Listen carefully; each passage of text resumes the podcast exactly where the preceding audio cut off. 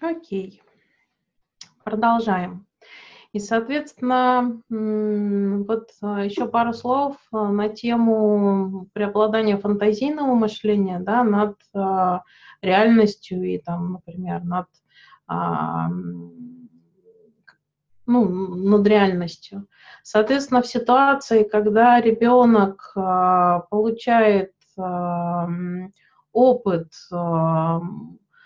который не вписывается в его реальность, то есть, например, мама, которая превращается в бабу-ягу. И в силу незрелости ребенок не имеет возможности прояснять с мамой отношения.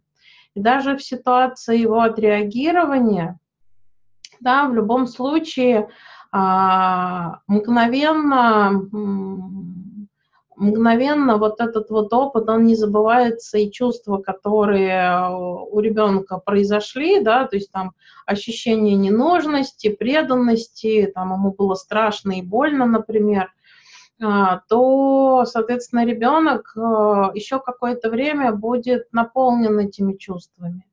И так как психика незрелая и э, справляться с подобным не умеет без помощи и поддержки, например, окружающих, там мамы, папы или бабушки с дедушкой, то единственное решение, которое возможно, это, соответственно, вот продолжение находиться в этих чувствах. И получается, что весь ресурс, который у ребенка есть, он тратится на то, чтобы с этими чувствами как-то справиться да, то есть не допустить разрушения под воздействием этих чувств. И получается, что ребенок на определенное время а, а, теряет внимание, перестает а, годным образом слышать и слушать маму. То есть у ребенка уходит терпимость к каким-то моментам. То есть если раньше он, например, мог три или четыре раза попробовать застегнуть молнию, то здесь, если не получилось с первого раза, то он бросит и упадет на пол, начнет плакать. То есть а, выходит на первый план, получается там некая хрупкость психики. То есть весь ресурс, который раньше тратился на то, чтобы а, отношения строить с окружающим миром, чего-то учиться, чему-то учиться, что-то добиваться, ну, в конце концов, шнурок завязать, да, и а, молнию застегнуть, на это нужны силы. А, в случае, когда все силы уходят на то, чтобы не разрушиться под воздействием чувств и вот а, внутренней фантазии, которая это усиливает и накручивает, на все остальное сил не остается. И по большому счету, да, такой ребенок, он а, становится более остро чувствующим а, дискомфорт, а, более капризным, то есть он в меньшей степени может выдержать какой-то дискомфорт или что-то, что вот, ну, не связано с привычной реальностью или желанной реальностью. То есть, например, вот он хотел, чтобы мультики шли еще, а мультики закончились, и если до этого он раньше спокойно там вставал и шел играть в игрушки, то тут он начнет рыдать и, например, там переживать. То есть ресурса на то, чтобы справляться с окружающей реальностью, у него на определенное время не хватает. То есть если на взрослый язык переводить, то есть в случае, когда вы знаете, как с мужем прояснить отношения, это получилось, это все ок.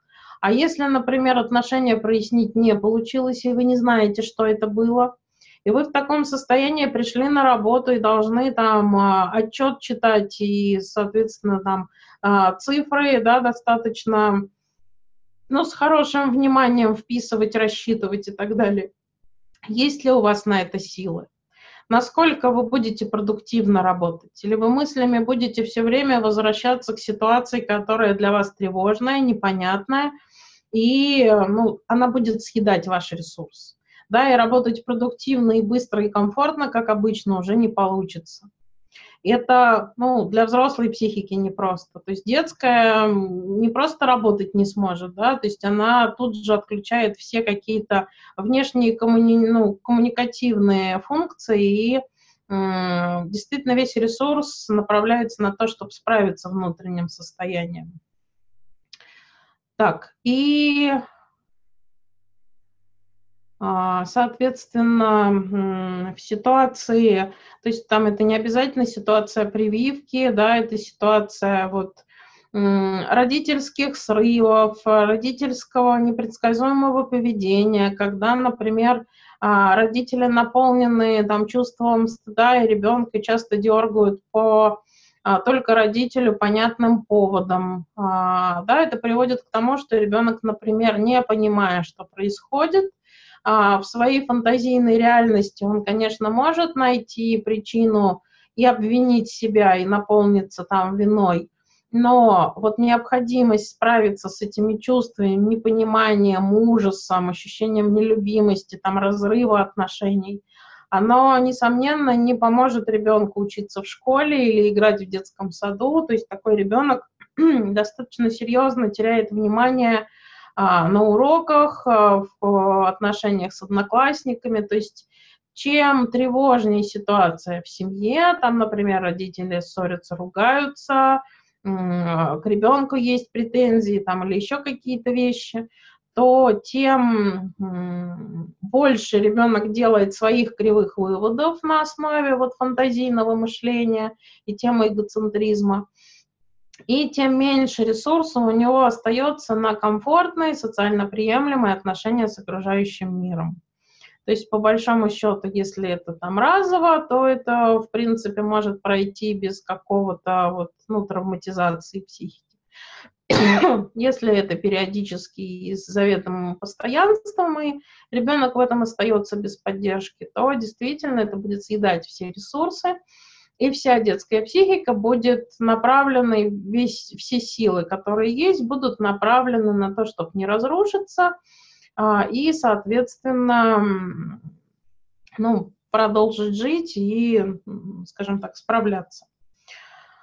А, в случае, если, например, а, ребенок не справляется, да, то есть силы заканчиваются, а тревога и вот эти вот чувства, которые, с которыми надо справиться, они не заканчиваются, они только, например, усиливаются окружающей реальностью, там, родительским поведением или, например, там, в ситуации там, поездки в деревню к бабушкам и с дедушками, там, в детском лагере и так далее, то в данном случае включается использование запасных резервов, и единственный резерв, который есть у ребенка, это, соответственно, а, резерв, связанный с телом. То есть, как бы странно ни звучало, интеллект, который у ребенка появляется, он тоже появляется за счет, ну, то есть ну, на базе тела. И, соответственно, первое, что вот ситуация выключает эмоциональную наполненность ребенка в отношениями с окружающей реальностью. Следующий момент, который тормозится, это либо мышление тормозится, либо, соответственно, а, физическое, физическое здоровье.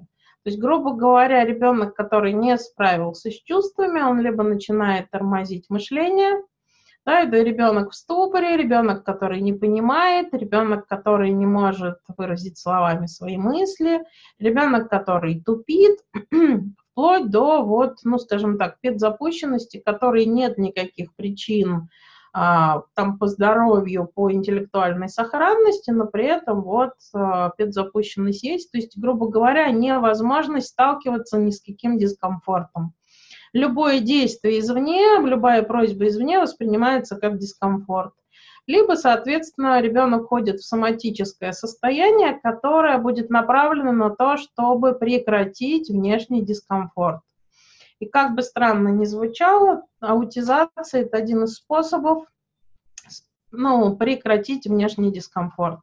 Да, то есть аутизация – это способ закрыть сознание, способ закрыть мышление, способ закрыть психику от а, внешних раздражителей и перестать с ними строить отношения. То есть остается зависимость от них, но уходят отношения.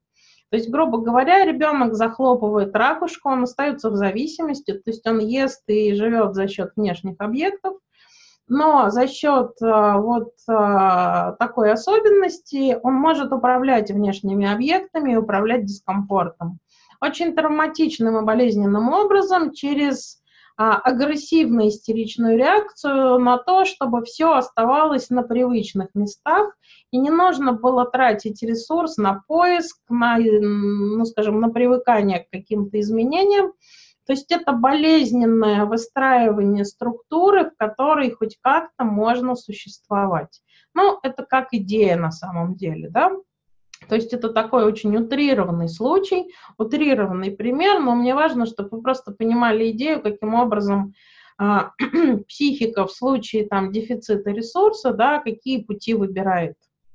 А, то есть вопрос там аутизации, ухода за грань из нормы в ненорму, оно действительно связано вот с большим количеством внешних раздражителей, а, там непредсказуемых раздражителей, которые вот, ну, получается, там долбят психику дискомфортом. То есть, например, там а, очень, ну, как говорится, да, там психиатрия, она растит психиатрию, потому что мама, у которой а, тревога такая, что она с ней не справляется, действительно вынуждена в силу своих особенностей дергать ребенка часто и вот а, несоразмерно ситуации, что ну, ребенку просто в какой-то момент приходится от этого закрываться. То есть там дергание, оно не происходит там в 7 лет, да, оно происходит с момента рождения, то есть спит, не спит, ест, не ест.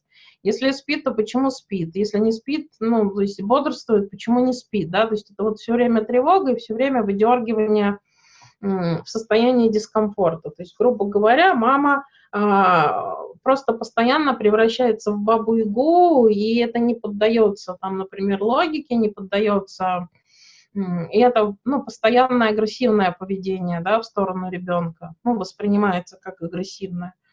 Поэтому, соответственно, ребенок, который лишен комфорта, да, из дискомфорта может выскользнуть исключительно вот, ну, по-хорошему в патологию, которая либо торможение мышления, которая просто не пропускает все это да, внутрь, либо, соответственно, торможение психики до аутизации именно с позиции вот спрятаться от такого бомбящего дискомфорта со стороны внешней реальности. А, если есть вопросы, задавайте.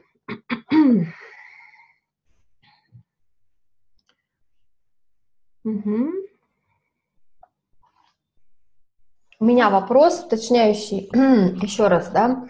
То есть если у ребенка есть много эмоционального напряжения, с которым он сам не справляется, ему не отзеркаливают, он либо на себя это направляет как вину и как-то уже с ней... Он всегда, он всегда это направляет на себя с позиции «я недостаточный, чтобы этого не было». То есть либо я виноват, что это есть, либо я достаточно плохой, и поэтому это есть. Да, и э, вот вопрос с аутизацией понятный, да, но еще может быть там типа э, по типу там синдрома, например, гиперактивности с дефицитом внимания, вторично тоже, да, я так понимаю? А, вопрос гиперактивности с дефицитом внимания, он, скажем так, немножко из другой области, да, то есть э, здесь вопрос скорее про защиту. И вопрос э, гиперактивности, оно скорее попытка, ну, чаще всего, да, то есть чаще всего, это попытка успеть вперед мамы, да, то есть не позволить ей лишить себя удовольствия. То есть гиперактивность – это, грубо говоря, обойти мамины запреты с позиции «нельзя», «стой», «дай», «не трогай», э, «куда пошел», то есть маминой тревоги и маминого страха. То есть обогнать его, чтобы успеть там схватить ручку, карандаш э, и так далее. И потеря вот, внимания – это а, детская глухота, которая позволяет маму не слышать и не слушать, да, то есть нестись навстречу вот своему «хочу», и чтобы вот успеть хотя бы там схватить и по большому счету там люди выросшие, дети вот с, с, с такой особенностью, если им вот, ну, скажем так, позволить в кабинете, да, осуществить все свои желания, то они, правда, умеют только рассматривать вещи. Они с ними играть не умеют. У них вся идея на достичь и схватить. А времени и опыта, что с этим можно что-то сделать, у них он, в принципе, как факт отсутствует. То есть они играть не умеют, они умеют хватать, разглядывать, собирать, а, подготавливаться к игре, но играть, например, не умеют.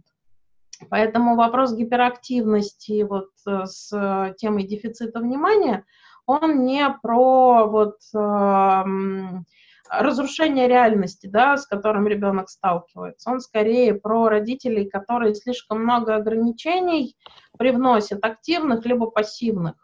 То есть uh-huh. активно это когда мама активно выдергивает ребенка из удовольствия и ограничивает, а пассивно это когда мама боится и просто не допускает, чтобы ребенок туда даже пошел. То есть она вот подхватывает еще в момент, когда движение души еще не развернулось, оно вот ну, в принципе, становится невозможно.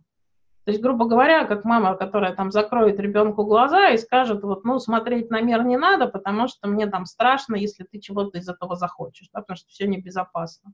И такой ребенок разгоняется и перестает маму воспринимать, чтобы вот, ну, успеть добежать вперед, вперед мамы. И э, такие дети, правда, не чувствуют границ, они не чувствуют опасности, потому что они видят цель, и только на это работает психика. То есть они, правда, там выскакивают на дороге, они там лезут вверх по лестницам, суют пальцы в розетку, потому что а, там нет зоны интереса истинного, там есть вот э, конкретное мышление, вижу, значит хочу. Да, и главное успеть. То есть хоть что-то. Но про это мы еще будем говорить. Вот. То есть тут вопрос э, с вот темой эм, фантазийного мышления, оно а, не зря привела такой пример, это вопрос непредсказуемости. Да, вопрос непредсказуемости с точки зрения ребенка. То есть, э, ну, сейчас пазл будет дальше складываться, исходя из следующих. Ага, хорошо, поняла. Спасибо. Еще вопрос про вот эту фантазийную реальность. А это с какого возраста ребенок, ну, прямо вот э, додумывает? А, он не додумывает, он доощущает. Да, а, на самом деле, на самом деле, вот с момента начала развития психики, считайте с рождения, а, потому что мы будем, вы можете сами прочитать, но мы будем это, я буду рассказывать вот простым языком с точки зрения вот динамик и методик, да, это взаимодействие с теми детьми, с теми людьми, которые а, пошли развиваться определенным образом, фрагментарные так называемые отношения. То есть они довербальные, и это вот э, э, зависть и благодарность. Есть такая прекрасная книжечка, автора сейчас не вспомню, но потом обязательно скажу, она в свободном доступе в сети – а, это именно про отношения фрагментарные э, с грудью, с руками, то есть не с мамой в целом. И а, зависть груди, благодарность груди, да, и вот там злость груди, она начинается вот именно за счет вот этой вот а, да, ощущений, которые сложно назвать фантазией вот взрослой, но при этом отношения с грудью именно через фантазию строятся. Это очень непросто принять и с этим согласиться, но если взять за основу, то очень, ну, ряд клиентов очень здорово в эту тему вписываются. И если с этой точки зрения с ними строить отношения, вести терапию, то терапия дает достаточно хороший результат. Вот, то есть эта тема будет, и на самом деле, как вот э, показывает опыт там личной терапии, таких вот э, да, клиентов э, и описание вот эм, с точки зрения теории, то получается, как только ребенок берет грудь, начинается фантазирование. То есть оно не вербальное, оно не образное, но оно фантазирование на уровне ощущений. То есть на уровне вот чувств, которые на самом деле достаточно острые. Угу. То есть мы про это будем говорить и да, я расскажу своим языком, я расскажу достаточно просто, чтобы было понятно, и, соответственно, какой инструмент в данном вопросе работает и а, почему он работает. То есть каким образом с такими людьми взрослыми, с детьми такими, да, разговаривать, чтобы они, ну, чтобы найти контакт. Потому что это обычно те пациенты, которые срываются из любой терапии, из-за вот э, неконтакта, непонимания двух картинок мира, нашей, вот, которая здесь и сейчас, которая чаще всего встречается, и той, которая у них, которая довербальная, фрагментарная и основанная не на спектре эмоций, да, всего лишь там на самом деле на двух эмоциях. Это вот э, благодарность и там тревоги, страхи и связанные с карой и, и наказанием. То есть там просто другое мировос, ну, мироощущение, мировосприятие. То есть это отдельная тема, про которую обязательно будем говорить. Это, ну, не обращать на это внимание невозможно, потому что, ну, то есть это достаточно большой пласт э, людей, которые, ну, вот так вот видят мир и чувствуют его. Вот, поэтому обязательно-обязательно, просто, ну, не в данный момент, а чуть там позже. Соответственно, соответственно, продолжаем про... Да-да-да, Мелани Кляйн, все верно. А, то есть автор книги «Зависть и благодарность», она очень такая тяжелая к прочтению, запутанная, но, скажем так, я помогу в ней разобраться, чтобы, правда, стало легко, понятно и очень легко будет диагностировать таких а, людей и а, просто достаточно с ними вести терапию, потому что понимая мировосприятие чужое и вот чувства и ощущения, которые возникают, достаточно легко зеркалить и находить правильное, ну, правильный выход и там, давать человеку облегчение, на самом деле, да, от этих тяжелых чувств. Так, освобождение. Следующий момент, да, то есть следующее глобальное отличие ребенка от взрослого, это то, что ребенок эгоцентрист. То есть с эгоизмом не путаем, то есть, грубо говоря, это значит, что ребенок ощущает себя в центре мира, а, в центре любого события, и а, каждое событие определяет относительно себя. То есть все тортики для меня, все конфеты для меня. А ребенок из этой позиции сдает роли. То есть мама для меня. То есть мама для меня, чтобы обо мне заботиться, чтобы со мной играть, но не для того, чтобы ходить на работу. Да, соответственно, бабушка для меня, чтобы печь пирожки, чтобы со мной гулять, но не для того, чтобы меня там ставить в угол и наказывать.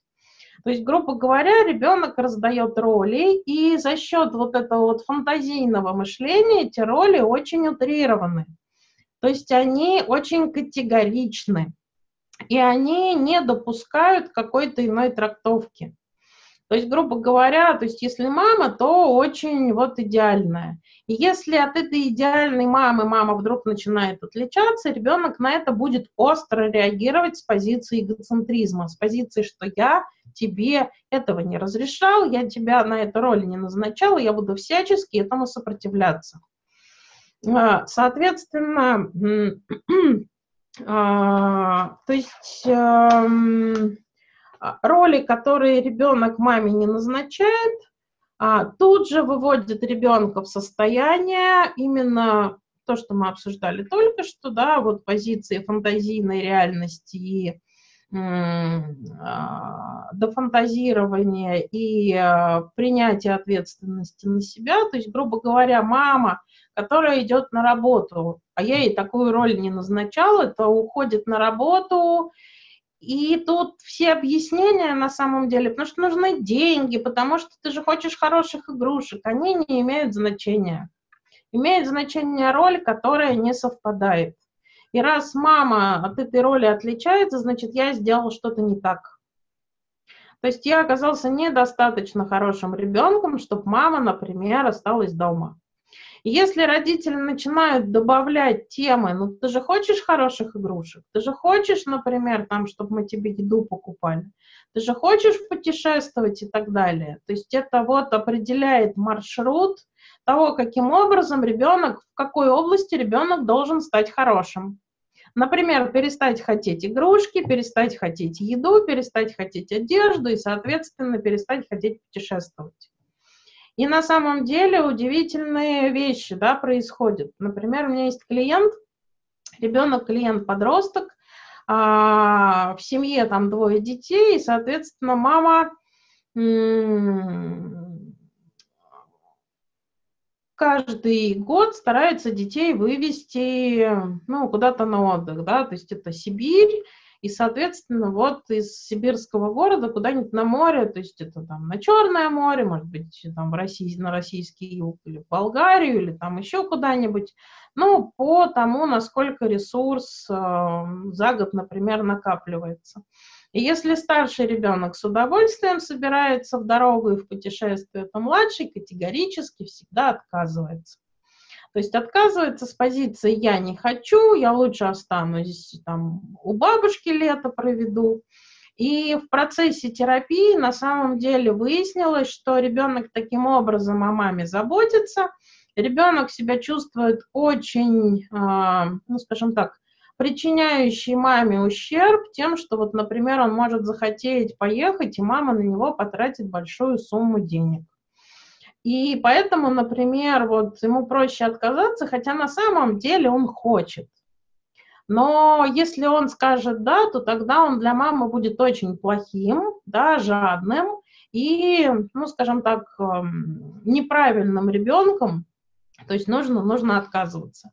То есть а, вот, а, вот эти вот а, логическо-следственные такие вот кривые детские выводы, они действительно формируются в момент ну вот, эгоцентричной позиции, то есть она возникает в момент рождения, то есть ребенок в принципе ощущает «я – это весь мир», до там подростковости, когда тема эгоцентричности уже в меньшей степени у ребенка имеет место быть, но тем не менее а, она еще имеет место быть. То есть, в принципе, взрослые люди тоже имеют эгоцентричные позиции в большей или меньшей степени, но тема эгоцентризма, она проходит с ребенком лейб-мотивом а, весь процесс развития от там, 0 до 18-24, Просто, скажем так, в процессе времени с поддержкой родителей а, она потихонечку уменьшается, и без поддержки родителей она практически не уменьшается, просто а, видоизменяется за счет количества приобретенного нового опыта и ну, больших возможностей психики, которая чуть-чуть подросла, чуть-чуть созрела, да, и теперь может там, например, больше объем информации учитывать в процессе взаимодействия. То есть, грубо говоря, грубо говоря, а, ребенок любые события а, воспринимает с точки зрения себя.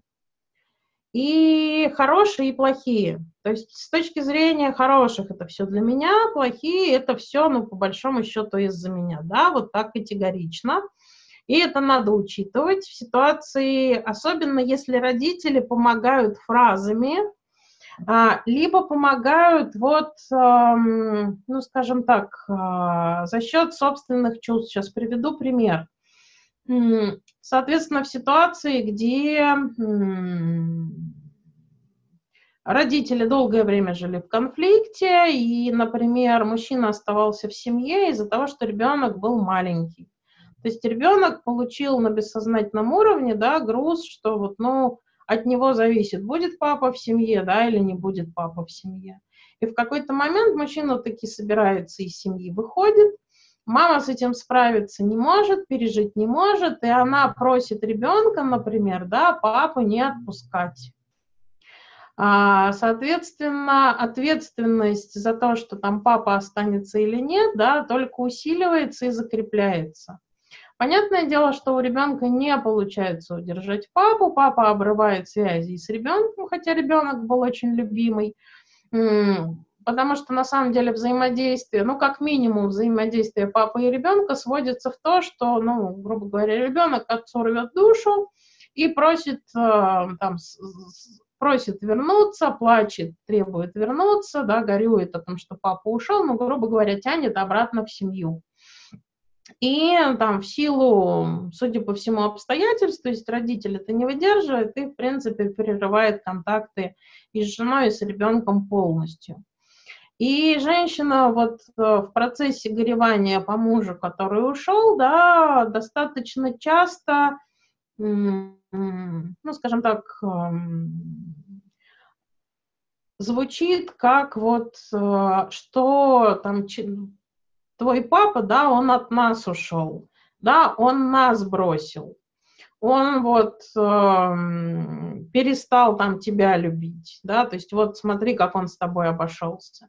То есть женщина выплескивает гнев, раздражение вот э, через э, такие фразы, и это действительно вот, ну, огнем ложится на детскую психику, усугубляя ситуацию тем, что м- вина была, была ответственность, которая переросла, переросла в вину, и она вырастает в такое количество вины, которое на самом деле не оставляет права на свои желания, на свои хотения, на свою счастливую жизнь, потому что ребенок берет ответственность за мамино несчастье, и всю, по большому счету, весь свой ресурс дальнейший, ну вот э, в процессе взросления и свою уже там потом взрослой жизни, да, тратит на то, чтобы вот э, каким-то образом компенсировать маме потерю.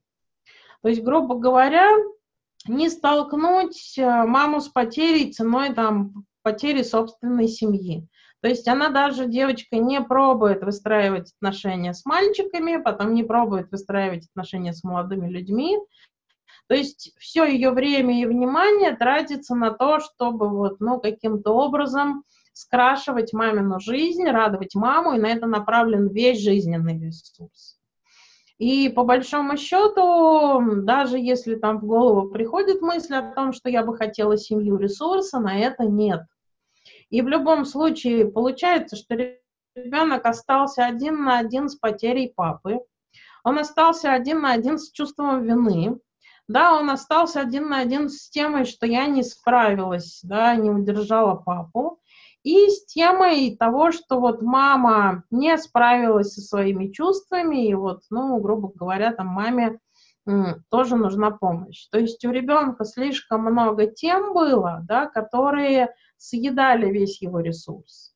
И на то, чтобы развиваться, отслеживать свои желания, да, воплощать их, а, на это ресурса уже не осталось. То есть, грубо говоря, вот тема эгоцентризма, она правда приводит к тому, что остается оболочка, ну, ну в такой ситуации, да, и весь ресурс уходит на решение каких-то там внешних вопросов, на сдерживание там чувства горя, чувство стыда и служения, но не на собственную жизнь. То есть вот таким вот образом работает э, незрелость психики, да, и э, слова и движения души родителей вполне могут ну, усилить, да, то есть они, ребенок склонен слышать обвинения, ребенок склонен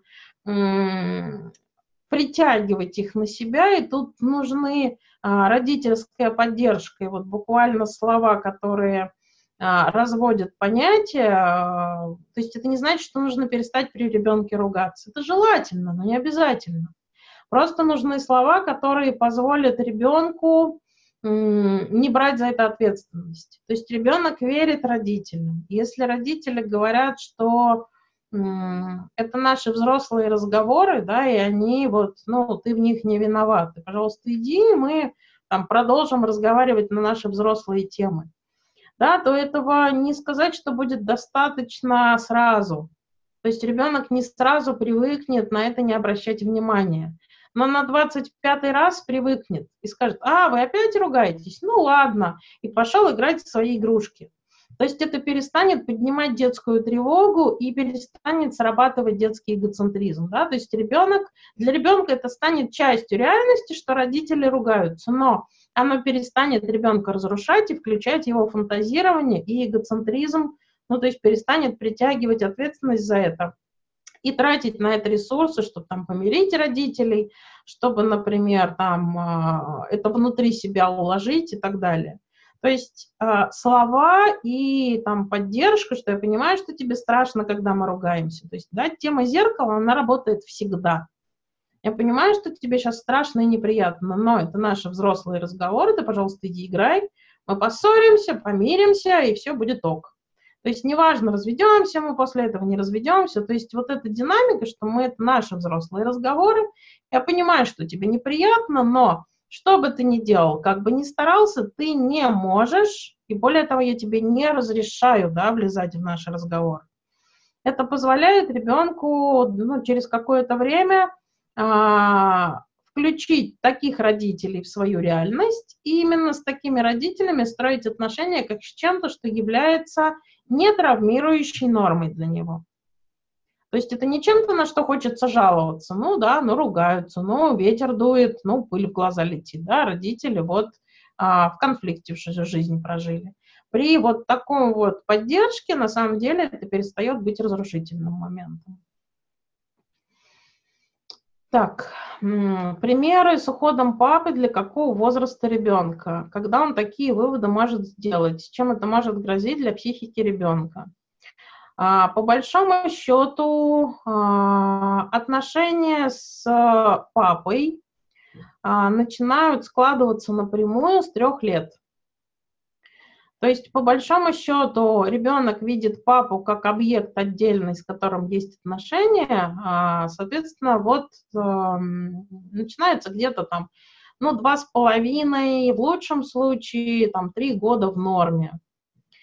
А, соответственно, все, что является до этого времени, оно является, то есть папа является частью мамы.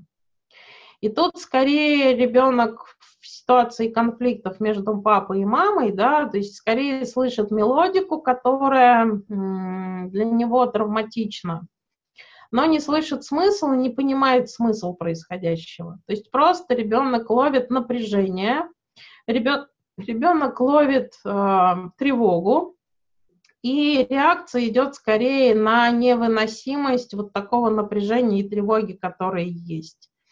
Надо сказать, что где-то до полутора лет ребенок еще в симбиотических, ну, в норме, да, в симбиотических отношениях с мамой, то есть на выходе из симбиоза. А, и то есть все, что происходит с мамой, оно будет остро восприниматься с ребенком, как, как будто бы это происходит с ним. То есть это не обернется чувством вины, что из-за меня, да, то есть это еще психика не настолько зрелая, чтобы а, тему эгоцентризма таким образом привязать. Но на уровне физического ощущения вот э, маминые чувства, да, они останутся как вот в виде памяти, э, с которой ребенок, например, не мог справиться. И надо сказать, что вот дети до трех лет чаще всего реагируют, сразу уходят в соматику, в психосоматику. А, если с трех лет у них есть возможность как-то действовать, отреагировать и, например, там, а, стать гипертревожными детьми, а, соответственно, поменять поведение там, на агрессивное, на вот, эм, застенчивое, ну, то есть на что-то, что связано с агрессией и отреагированием, то по-хорошему до трех лет чаще всего, то есть чем меньше ребенок, тем выше вероятность, что ребенок соматически начнет реагировать на то количество чувств, которые вот ему достаются через связь мама-ребенок, да, через вот это напряжение. То есть, например, у ребенка, к сожалению, есть два уровня отреагирования, да, то есть это психические, то есть через эмоции и переживания, и телесный, соматический, то есть, да, там от слова там а, сома тела. И до трех лет тема эмоциональная, да, она еще настолько незрелая, что тут, ну, только телесное отреагирование возможно. Да, то есть, например, э, дети, которые там кричат бесконечно первые там 4-5 месяцев. Да, то есть это вот показатель, что что-то не так, и часто не так не у ребенка, а что-то не так у мамы или между мамой и папой. Да, то есть это ну, реакция на мамину тревогу, на мамину вот, растерянность, на отсутствие контакта мама-ребенок. То есть, грубо говоря, вот эм, крик и там висение на груди, да, они пробуют, то есть ребенок пробует каким-то образом вот, ну, а, хоть как-то там прекратить дискомфорт, то есть вис, лежит на маме, слушает сердцебиение, грудь во рту, это способ, например, вот, ну, на какое-то время получить передышку. И для ребенка, и для мамы. То есть стоит маме отойти, да, то есть тут же крик. То есть крик от того, что ребенок один с тем напряжением, которое у него внутри, не справляется. И ребенок от этого напряжения кричит криком. И чем оно выше, тем дольше крик, чем бесконечней крик, тем меньше у ребенка есть сил, например, там насытиться, а, уснуть и привыкнуть к какому-то ритму. То есть, и по большому счету, там висеть на груди, пока психики нет как таковой, да, это единственное возможное решение, то есть через тело каким-то образом утешаться, и вот через чувствование мамы а, не так остро чувствовать внутреннее напряжение, которое имеет место быть. То есть, да, этому помогают препараты, да, этому помогают там расслабляющие ванночки, то есть чтобы хоть чуть-чуть вот это физическое напряжение уменьшило, да, и эмоциональное там следом тоже уменьшается. Но очень часто, скажем так, вопрос, что до трех дети сразу уходят в психосоматику, и на самом деле, как бы странно ни звучало, что там младенец, который например, сейчас очень вот у поколения, которое родилось там, за последние пять лет, один из вот проявлений, что что-то не так, это дети, которые не какают.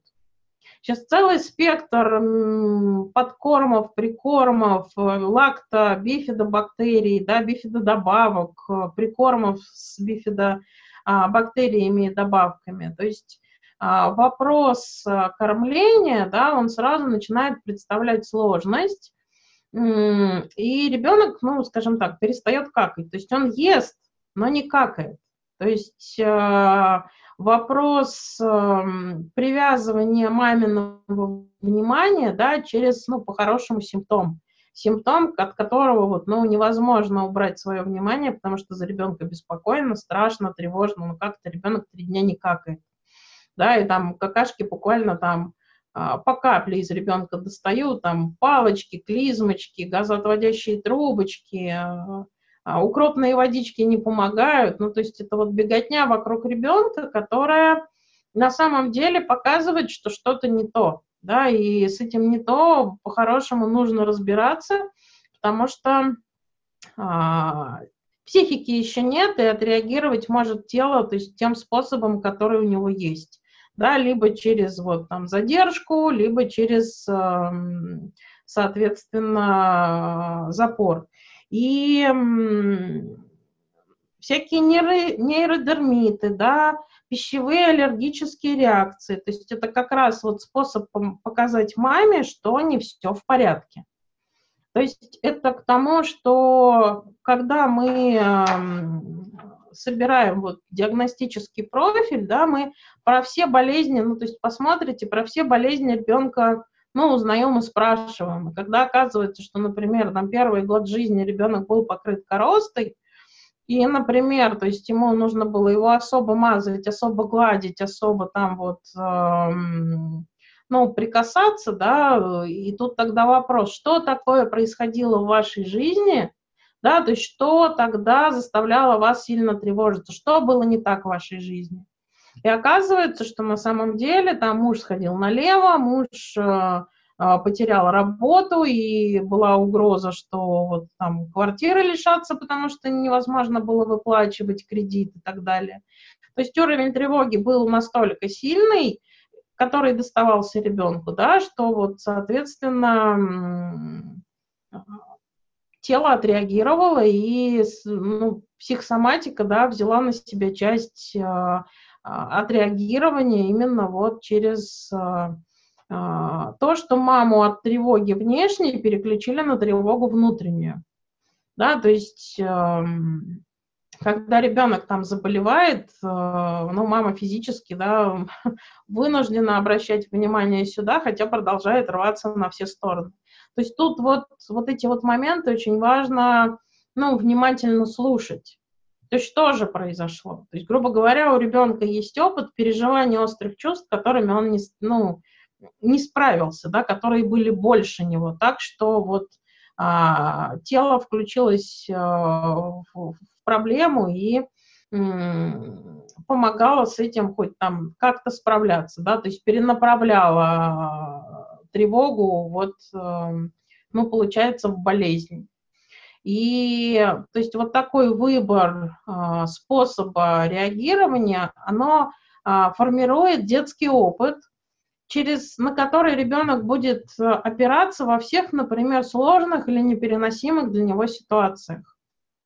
То есть, например, вот у меня есть клиентский ребенок, который в ситуации контрольной по химии, ну, то есть по тем предметам, которые для него а, очень тяжелые, там а, очень такие наказывающие преподаватели, то есть жесткие наказывающие. То есть он а, впадал в такой ужас перед этими контрольными и боялся не справиться то его способ отреагирования это, например, отъезды из школы по скорой а, с а, очень сильными болями в животе, то есть скорая приезжает, в животе находит большое количество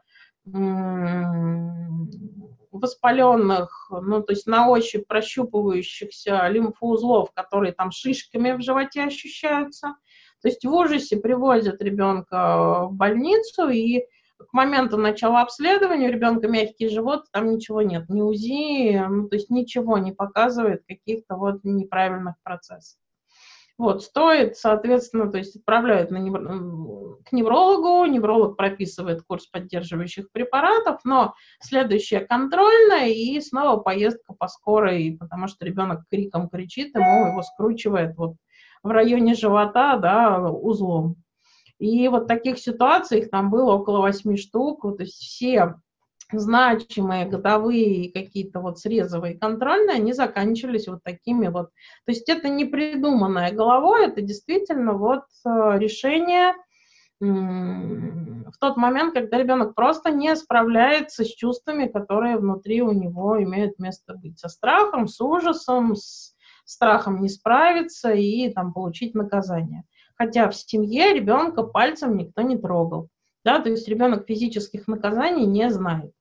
То есть его бывает ругают, его бывает, ну, скажем так, воспитывают, ну, то есть эм, э, какими-то разговорами, но при этом физического наказания нет. И по-хорошему э, каких-то вот садистских э, моментов, связанных с отношениями внутри родителей детской пары, тоже нет. Но при этом фигуры преподавателей для него оказались настолько непереносимыми, что именно в отношениях с ними срабатывала вот такая вот, э, на самом деле, динамика.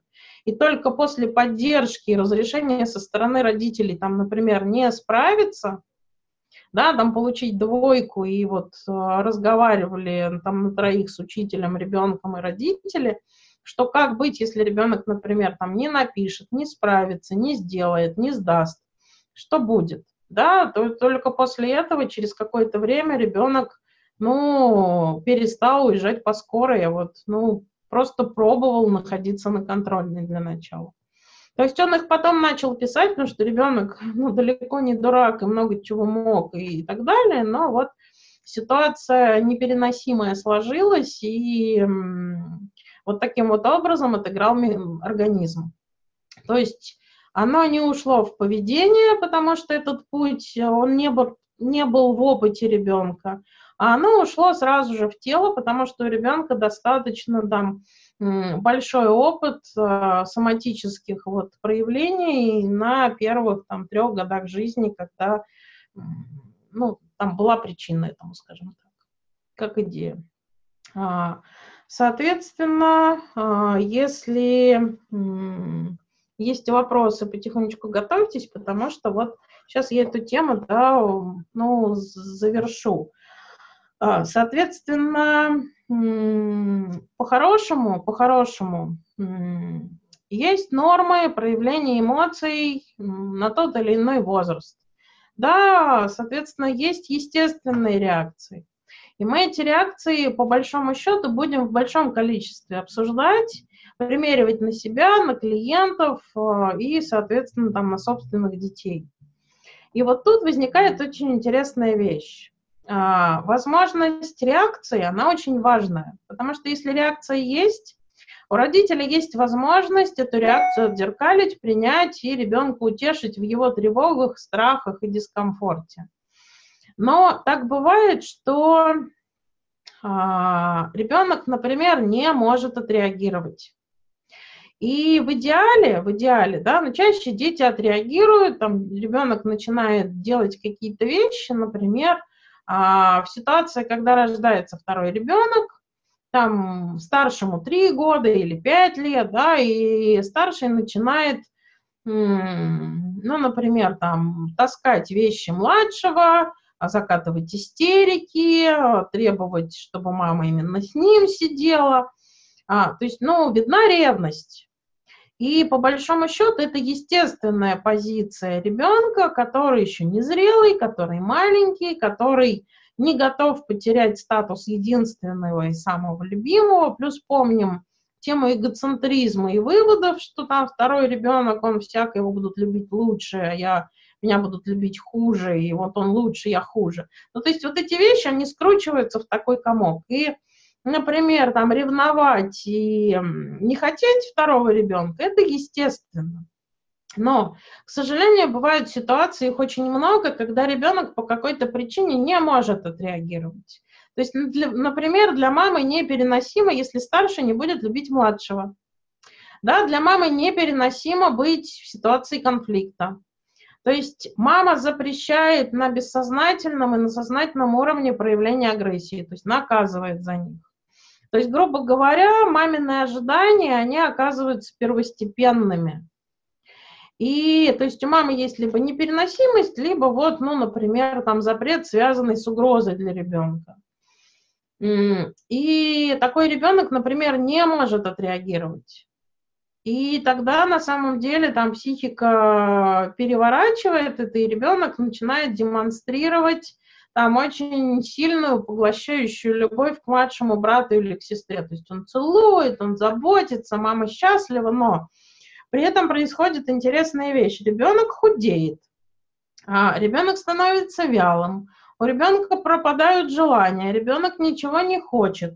Если он раньше был живой, там достаточно активный ребенок, то тут он перестает быть живым и активным, и, соответственно, все радуются такой братской любви, да, братской сестринской, например, любви, но при этом никто не задается вопросом, да, что с ребенком происходит.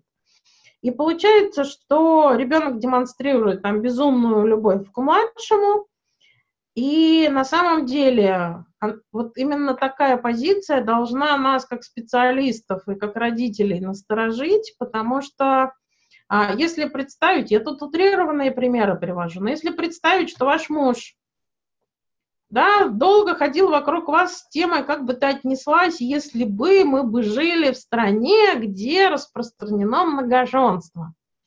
А, как бы ты отреагировала, если бы, ну, то есть, вот я бы в жены там еще одну женщину взял, да, а то и двух.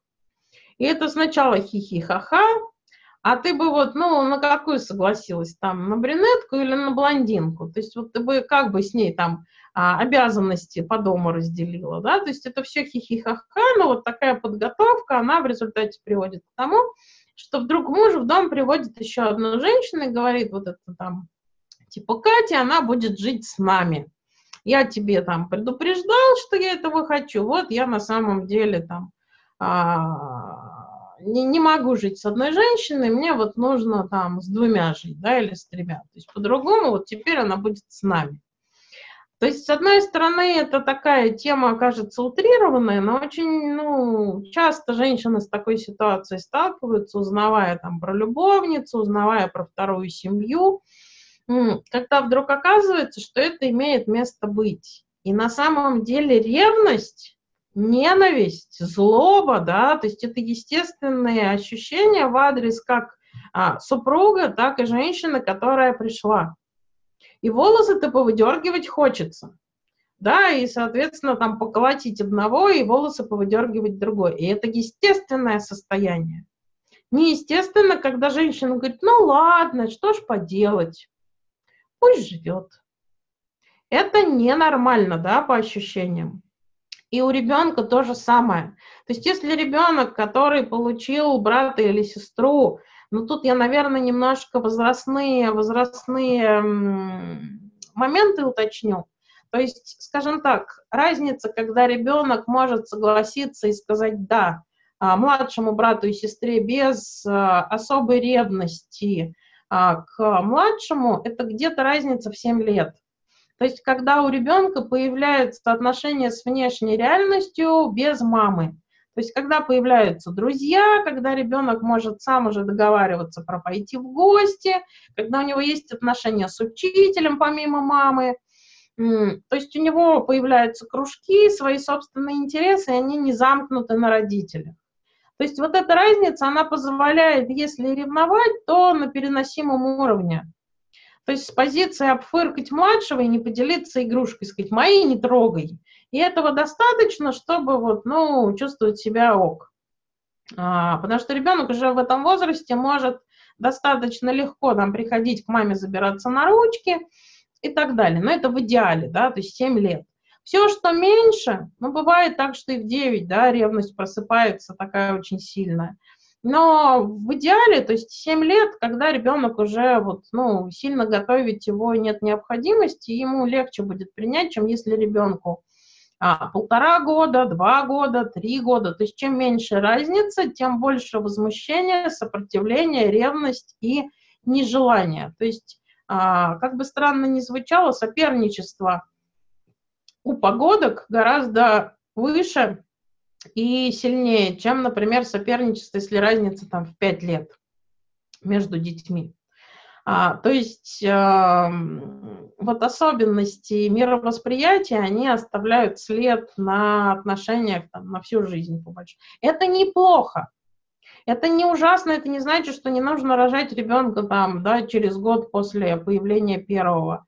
Это значит, что придется находить слова и уделять ну, особое внимание каким-то моментам, которые позволят детям ну, пережить э, вот потерю мамы, свою неединственность и развести там тему эгоцентризма, да, вот из зоны обвинения себя э, в зону вот там любви и принятия. Ну, то есть про эти штуки еще там будем разговаривать. То есть получается, что если ребенок а, по эмоциям не соответствует ситуации, что значит что-то не ок. То есть если ребенок начинает выдавать, а, ну, а, много случаев, когда, например, рождается второй ребенок, и первый вдруг начинает сосать палец или грызть ногти, или писаться, ну, например, по ночам. А, например, в ситуации, когда у ребенок долгое время жил с мамой один на один, или там после развода через какое-то время, когда пожили вдвоем, и ребенок так более-менее а, согласился с этой реальностью, появляется у мамы новый муж, да, у ребенка отчим, и ребенок снова выдает реакцию, там, засать палец, грызть ногти или писаться, писаться в кровать. То есть это один из э, моментов, которые показывают на то, что у ребенка есть чувство, с которым он не справляется. И по-хорошему это чувство не находит э, выхода от реагирования из-за, опять-таки, кривых детских выводов, что, например, нельзя ревновать там, маму к ее мужу, нельзя там а, злиться и вот не хотеть э, ну, принимать этого человека. Поэтому вот эта невозможность отреагирования, она уходит в тело, да, и, соответственно, вот выдает соматические вот такие вот проявления. То есть когда ребенок там 8, в 9, в 10 лет вдруг начинает писаться по ночам и сам этого пугается, но получается, что отреагирование куда-то должно пойти. То есть оно либо идет в эмоции, либо идет в тело. И если в эмоции невозможно по каким-то причинам, и опять-таки я тут повторюсь, не обязательно мама э, запрещает что-то. Так бывает, что ребенок, глядя на мамину реакцию, э, например, на гнев там бывшего мужа, да, то есть э, ребенок это воспринимает как вот, ну, данность, что с мамой так нельзя. То есть детская психика очень сильно настроена на маму. И, например, мамина тема, что она не справилась, когда на нее кричали, и там расплакалась, и никак не поддержала ребенка в этот момент. Да, он был напуган тем, что мама плачет. А, соответственно, да, может привести к тому, что внутри ребенка сформируется запрет на то, чтобы вот сталкивать маму с агрессией. И вся агрессия пойдет, например, либо вовнутрь, либо вот э, там, в нарушение поведения, да, либо пойдет в соматические проявления. Это как идея. То есть, опять-таки, мы тут не, пожалуйста, не берите, не черпайте вину, что ой-ой-ой, да, я там не справилась. Это естественная ситуация, а, когда мы как-то реагируем, но мы не всегда можем догадаться, что ребенок что-то там зацепил свое. И поэтому, зная, что дети чаще всего цепляют, да, с ребенком потом стоит про это разговаривать. О том, что да, мама сегодня плакала, мама испугалась, но из разряда, что вот, ну, мама взрослая, и так бывает, что мамы пугаются. Вот, поэтому там, я знаю, что, там, возможно, ты испугался, иди я тебя обниму и поцелую, и а, ну, все закончилось, да, там больше бояться не надо, мама справилась. И вот, скажем так, вот эти слова, возможность э, это проговорить, обсудить и там получить утешение на физическом уровне, а, не обостряют внимание психики на ситуации, психика это не уводит в зону установок или вот необходимости с этим что-то делать своими силами. Вопросы. Вопросы.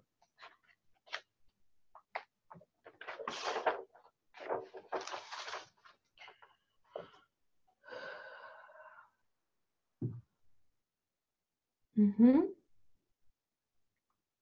Так. Так. А, соответственно, соответственно, а, следующая тема, да, следующая третья особенность в том, что у взрослых и у детей по-разному ощущается время, по-разному время меряется. Что это значит? А, так бывает, что там мама приходит на прием и говорит, я на самом деле мама хорошая, да, я с ребенком до 6 лет безотрывно находилась. То есть мы всегда-всегда были вместе. А, все там, ну, много чего делали вместе, то есть там каких-то вот травм, связанных с моим отсутствием или моим невниманием, да, ну, на самом деле у ребенка нет. То есть что происходит, почему у него вот эти вот сложности, да, я, например, понять не могу. И вот здесь возникает э, вопрос, что, ну, там, скажем так, э, по маминой точке, ну, с маминой точки зрения, да, все было на самом деле прекрасно. Она, ну, всю жизнь была рядом. Но на самом деле, да, когда мы начинаем разбираться, оказывается, что на самом деле рядом это с маминой точки зрения что мама, например, начала работать, когда ребенку было три месяца, и уходила всего лишь на три часа. Да, ну то есть три часа, то есть ребенок там как раз между кормлением и уходила. И там к следующему кормлению возвращалась, и бабушка замечательная, с ребенком сидела, ребенок даже не просыпался. Но на самом деле здесь разговор про то, что Понятное дело, что не всегда не просыпался, что не всегда успевала к следующему кормлению. И на самом деле, ну, это каких-то там вот 5-10 минут, ну, бегом бежала, прибегала, там подхватывала и кормила. И в чем проблема-то? Да, я же всегда была рядом, то есть вот все, что нужно было, я все делала. И тут возникает вот именно то самое Третье различие психики между взрослой и детской – это то, что ребенок не меряет время часами. Ребенок меряет время исключительно через ощущения. И ребенок может научиться время часами мерить, и он научится это делать, да, по стрелочкам. И будет сидеть и ждать, когда стрелочка переползет вот на эту вот минутку, и тогда начнутся мультики, например, или тогда мама придет, или папа придет. Но вот эти вот три минутки, которые нужно подождать в ситуации активного ожидания, они по ощущениям ребенка растягиваются на 5 часов. И то есть ребенок меряет время комфортом или дискомфортом. И если ребенок в дискомфортном состоянии, время растягивается. То есть вот эти три секунды, они ощущаются как годы, которые прошли.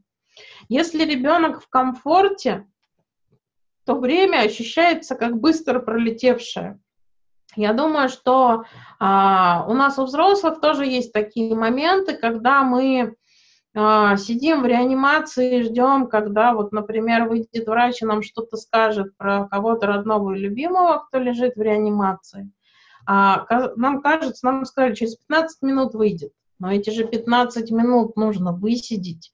Они кажутся, ну, бесконечными просто. Мы каждые там 3 секунды смотрим на часы, и кажется, что время просто вот, ну, а, стрелка просто вот едва движется. То есть время растягивается до невыносимости. То есть, казалось бы, 15 минут, а кажется, что ну, прошла вечность, прежде чем врач вышел и что-то сказал. А, в случае, когда мы кого-то ждем и кто-то опаздывает, да, очень важно позвонить, спросить, нет возможности. Время тоже тянется, а, то есть мы подскакиваем, бегаем, ждем, да, время тянется, и вот кажется, что час прошел, на самом деле там минута всего лишь. То есть наше ожидание, оно вот, ну, внутренне, да, увеличивается, там, на тревоге, на страхе, на беспокойстве. В случае же, если мы пока попадаем на веселую, такую разгульную и комфортную свадьбу, где вот а, прекрасно, спокойно, весело, радостно, и кажется, что свадьба пролетела просто вот, ну, за час. На самом деле, боженьки, да, 8 часов прошло, мы 8 часов гуляли, пили, веселились, оно как один миг прошло, там лето прошло, да, щелк, и как не было там отпуск пролетел. То есть вот эти вот детские а, ощущения, а, очень часто они остаются с нами, и в какие-то моменты да, проявляются и на самом деле не всегда позволяют прожить с удовольствием отпуск, а именно вот он ощущается как мгновенно пролетевший. То есть вот это детское мировосприятие времени, оно на самом деле очень, ну, часто остается и э, ну, во взрослости. И получается, что ребенок меряет время удовольствием и неудовольствием. И чем меньше ребенок, тем, скажем так, э, на большее время растягивается дискомфорт. И в ситуации, например, младенца, несколько минут, которые для взрослого ерунда, растягиваются в годы. А, у меня, скажем, в опыте есть э, взрослый человек, клиент, да, с которым, который вот на первичной встрече и там на, на, вот, на этапе знакомства рассказывал про свою жизнь, что, а, например, его воспитывали бабушка с дедушкой, да, что, соответственно, родители он видел очень редко, а, ситуативно, и вот, ну, ну, то есть фактически нам до старшей школы он прожил с бабушкой и с дедушкой. И в процессе терапии вдруг выясняется, да, что на самом деле, когда вот фантазирование и мироощущение, оно ну, стало оставаться в детстве и на передней, а, ну, вперед а, сознание стал выходить здравый смысл а, и тестирование объективной реальности – а, вдруг выясняется, что на самом деле ребенок к бабушке и к дедушке уезжал только на лето, а, а остальное время он вполне себе бодро жил с родителями. И в сад его водили родители, и в школу он ходил от родителей. Потому что вот э, в эти моменты, да, когда там говорили про сад, про школу, человек застывал, говорил, не, ну вообще-то мама водила.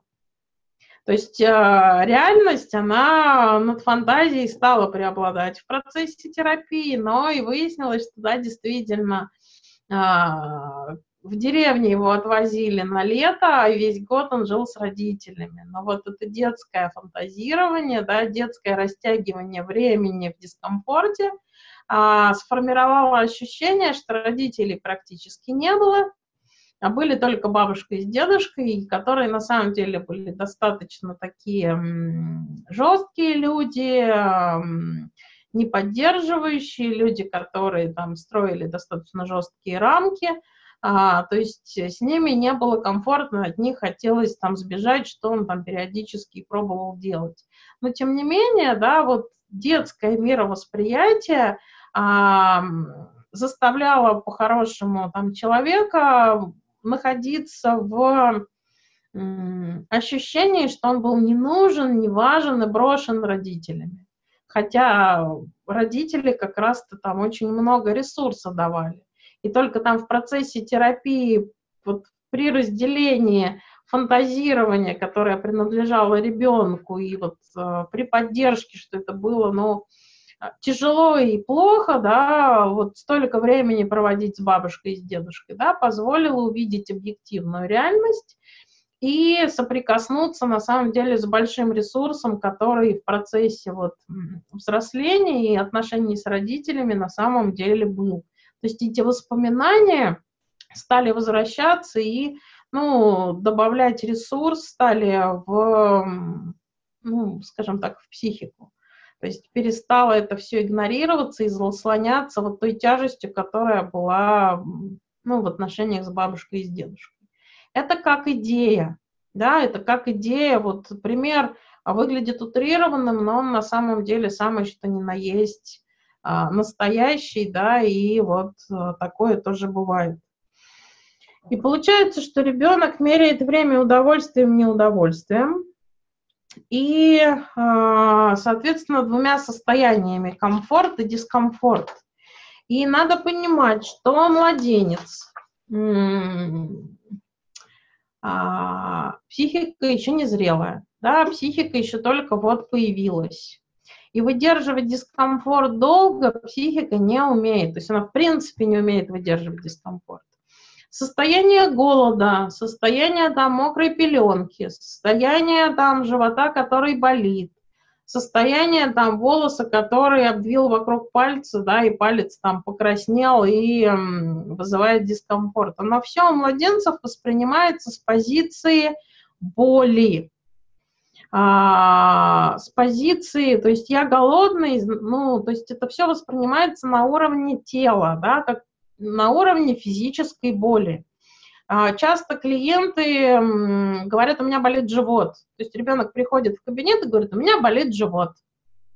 А бывают взрослые клиенты, да, там в процессе вот семейной терапии, там муж приходит с работы и начинает кричать, потому что у него болит живот. На самом деле, когда мы начинаем разбираться, оказывается, что он кушать хочет.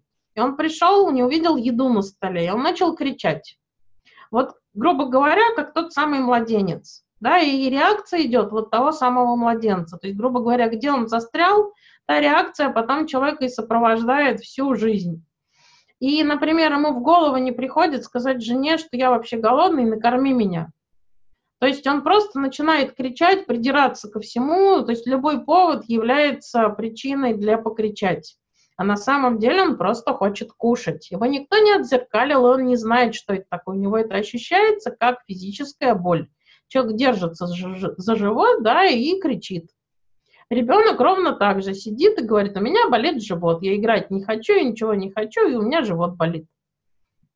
И на самом деле, да, это может быть я хочу пить, это может быть я хочу кушать. А, потому что в младенческом, в младенческой позиции, да, весь дискомфорт ощущается как физическая боль.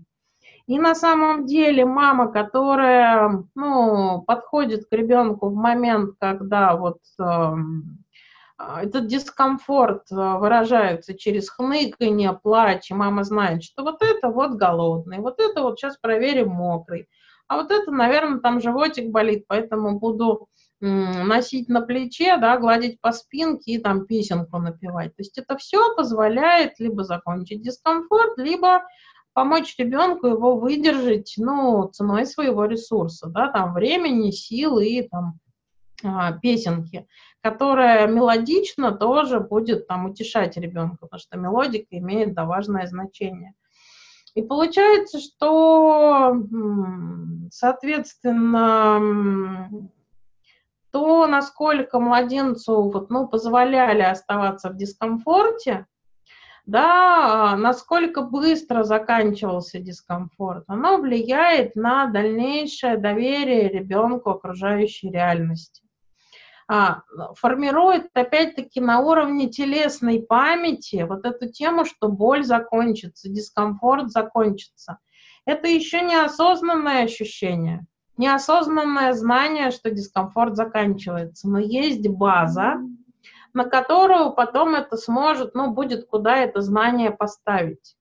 В случае, если ребенка, ну, скажем так, оставляли, очень часто врачи, например, рекомендовали, ну, поплачет и уснет. А, кормить по часам, например, да, то ребенок оставался один на один со своим дискомфортом, и даже если это было несколько минут, это растягивалось в достаточно большое количество времени по внутренним ощущениям. Вот исходя из той темы, что в дискомфорте время растягивается и ну, буквально до бесконечности.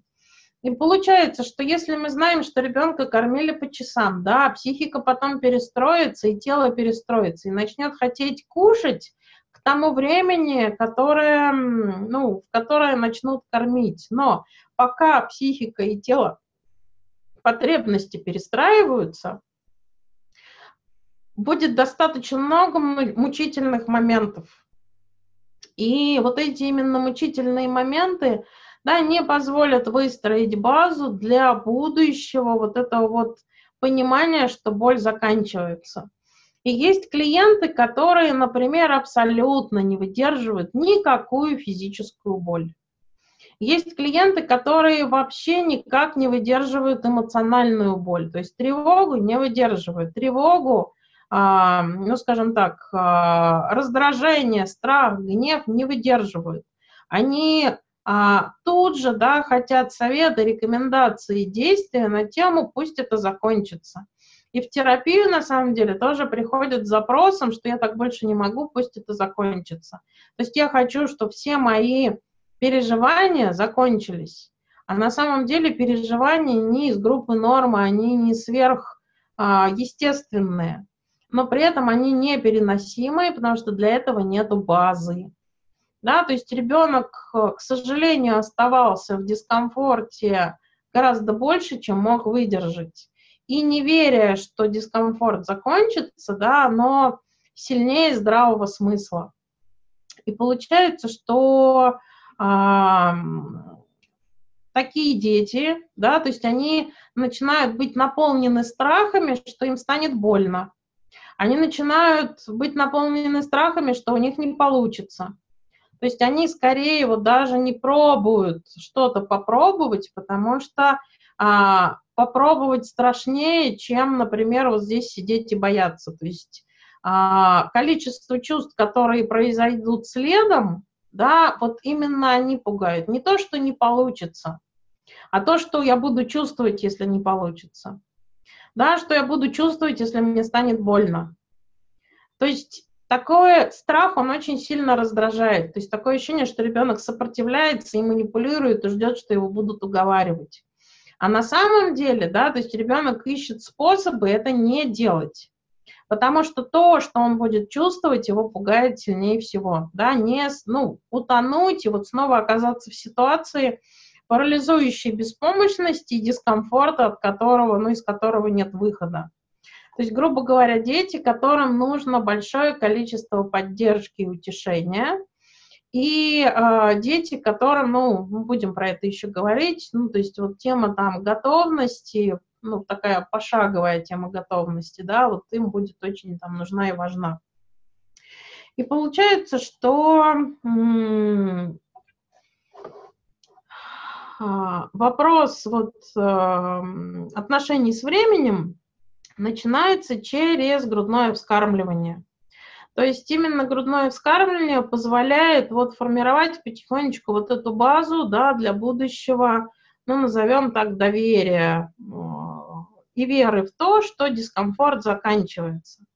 То есть, грубо говоря, грудь появляется и ну, удовлетворяет э, потребность и убирает дискомфорт, связанный с голодом, а, как бы странно ни звучало, связанный там с тревогом и с дискомфортом. То есть грудь э, прекрасный э, облегчитель да, дискомфорта. То есть есть дети, которые э, за едой обращаются к груди, есть дети, которые обращаются и за едой, и за утешением, и в момент там, дискомфорта грудь является таким облегчителем.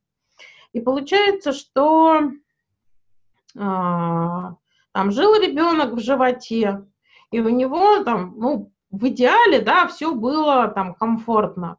То есть он ел, когда хотел, это автоматически происходило, и а, ему было тепло, удобно, и Ну, то есть она все происходило автоматически. То есть у него даже потребности не возникало что-то захотеть, оно все было вот естественным образом.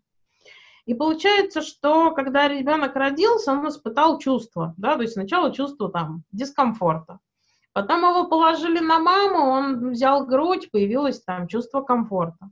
И получается, что при рождении чувств всего два – комфорт и дискомфорт. Других, по большому счету, нет. Все остальные, они исключительно привнесенные. Тревога, которая, там, напряжение, она все идет из внешней реальности через маму да, то есть через мамины отношения с окружающей реальностью через вот мамины чувства. Это не хорошо, не плохо, это просто факт. И иногда, когда этих чувств много, да, то есть ребенок, ну, нуждается там в успокоении, в утешении, и грудь является одним из способов, на самом деле, да, утешения.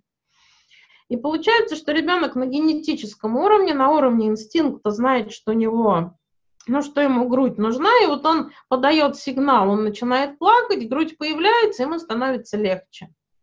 И, то есть, ему становится хорошо. И получается, что, к сожалению, то есть ситуации, когда грудь появляется не по потребности, а по часам, там в некоторых роддомах по часам, и врачи настаивают на, ну, вот регулярном таком вот структурированном кормлении. И получается, что у ребенка не появляется опыта, что вот стало дискомфортно, позвал, грудь появилась, полегчало. Да, то есть ребенок дальше не знает, появится, не появится, через сколько появится. Время он мерить не умеет, умеет ощущать только дискомфорт. И получается, что для ребенка там 5, 10, 30 минут наедине с голодом – это ужас да, то есть ребенку будет, ну, очень дискомфортно. А, то есть я не скажу, что будет безумно страшно на уровне, как мы с вами понимаем. То есть это будет вот именно вот та самая блуждающая тревога, которая накопилась, она выйдет, ну, скажем так, с дискомфортом на физический уровень, и ребенок наполнится этой тревогой под ее, ну, получается, воздействием и а, дискомфортом будет каким-то образом звучать. И получается, что потребность в груди есть, она растет, грудь не появляется, и дальше в силу вступает там следующий закон. И я сейчас попробую его объяснить сначала на взрослом примере. А, представьте себе, что вам хочется что-то очень для вас важное. Ну, я тут приведу пример такой очень простой, да, например, хотите вы шубу норковую или там а, программу какую-то очень важную, да, а, обучение, ну, не обучение, а там, ну, вещь, например, какую-то. На вещи проще объяснять. То есть вы ее хотите просто вот очень-очень-очень. Вы ее нашли, вы вокруг нее ходите, вы ее померили. То есть вы знаете, как в ней вам хорошо. И тут э, выясняется, что муж, например, получил премию как раз вот по цене вот той вещи, которую вы хотите, шуба ли это или там еще что-то значимое. Вот, и вы радостно говорите, что муж, давай вот пойдем и купим, вот, ну, очень хочу. То есть вот он видит, как вы подскакиваете. На самом деле там ночами она вам снится, и вот, ну, реально а, все ваше существо стремится к этой вещи. Можно такое хотя бы представить. И получается, что сначала вы уговариваете. Второй день вы нудите, скулите и вынуждаете. В третий день вы буквально бьетесь в истерике. А на четвертый вы вообще с мужем не разговариваете, и вас ну, начинает там наполнять горечь, разочарование и, и так далее. И в какой-то момент муж вам приносит эту шубу. То есть он покупает ее, и он вам приносит. Но вы уже и кричали, и вопили, и рыдали, да, и вот вы сидите, вот, ну, на самом деле опустошенная, у вас уже сил нету. На самом деле и желания уже нету. То есть у вас на данный момент ощущение «мне на все все равно», я ничего не хочу. То есть такое выжженное внутри состояние. И получается, приходит муж и говорит, ну, дорогая, вот тебе шуба. Я такие ее вот тебе купил, вот возьми. И получается, что э, если до этого это был свет в окошке и ваше желание, то сейчас э, талия – это шуба, которую вы хотели. Есть к ней такое вот э, наполненность, да, желанием? Нет. И на ней сейчас будет сконцентрирован заряд отрицательной энергии. Вы ее скорее не хотите. Потому что из-за нее вам пришлось пережить большой спектр ну, негативных эмоций, которые вас выжгли буквально. И, а муж говорит, слушай, ты ее так хотела, ты ее даже не распаковала. Ну-ка давай, померяй. Я хоть посмотрю, что это за шуба. Вам хочется это делать? Обычно нет. Хочется всех куда подальше и погрубее послать. И шубу, и мужа, и вот всю эту ситуацию. Но получается, что вот муж бегает за вами, ну одень, ну одень, если ты не наденешь, вам не хочется, и получается, что ну, у вас есть возможность всех послать, например. А, и, а у ребенка, например, возможности послать нет. И смотрите, ребенок хотел грудь, и, например, через три часа он ее получил. Но за это время он пережил вечность, да, в состоянии дискомфорта и боли. Да, он кричал, звал, надрывался, и в результате он выгорел. Да, то есть там выгорание, оно много времени младенцу не нужно. И получается, что время пришло кормить, и мама знает, что надо кормить, а ребенку уже не надо. То есть у него внутри, правда, выжженная пустыня, когда нет желания, и самое важное, нет ощущения, что я есть. То есть нет ни ребенка, ни желания, да, то есть ничего нет. Есть такое вот место пустоты. И получается, что а, ребенку грудь дают, он ее там вяло взял, три раза чмокнул и отвернулся. То есть ощущения у него не появились. И в этот момент он ни с кем не в отношениях. Он, принципе, вне отношений, вне реальности его не существует. И умный врач, например, советует, вы ребеночку нос закройте, грудь ставьте, и он инстинктивно да, сосать начнет. И если у мамы там тревоги много, мама так и сделает. Да, то есть будет пихать, будет заставлять, будет там молоко в рот лить, и получается, что, ну, то есть происходит вот то самое насилие, которое происходило с вами и шубой. Когда вам не нужно, а вас буквально в нее впихивают из разряда, вот я купил, ну-ка мерей.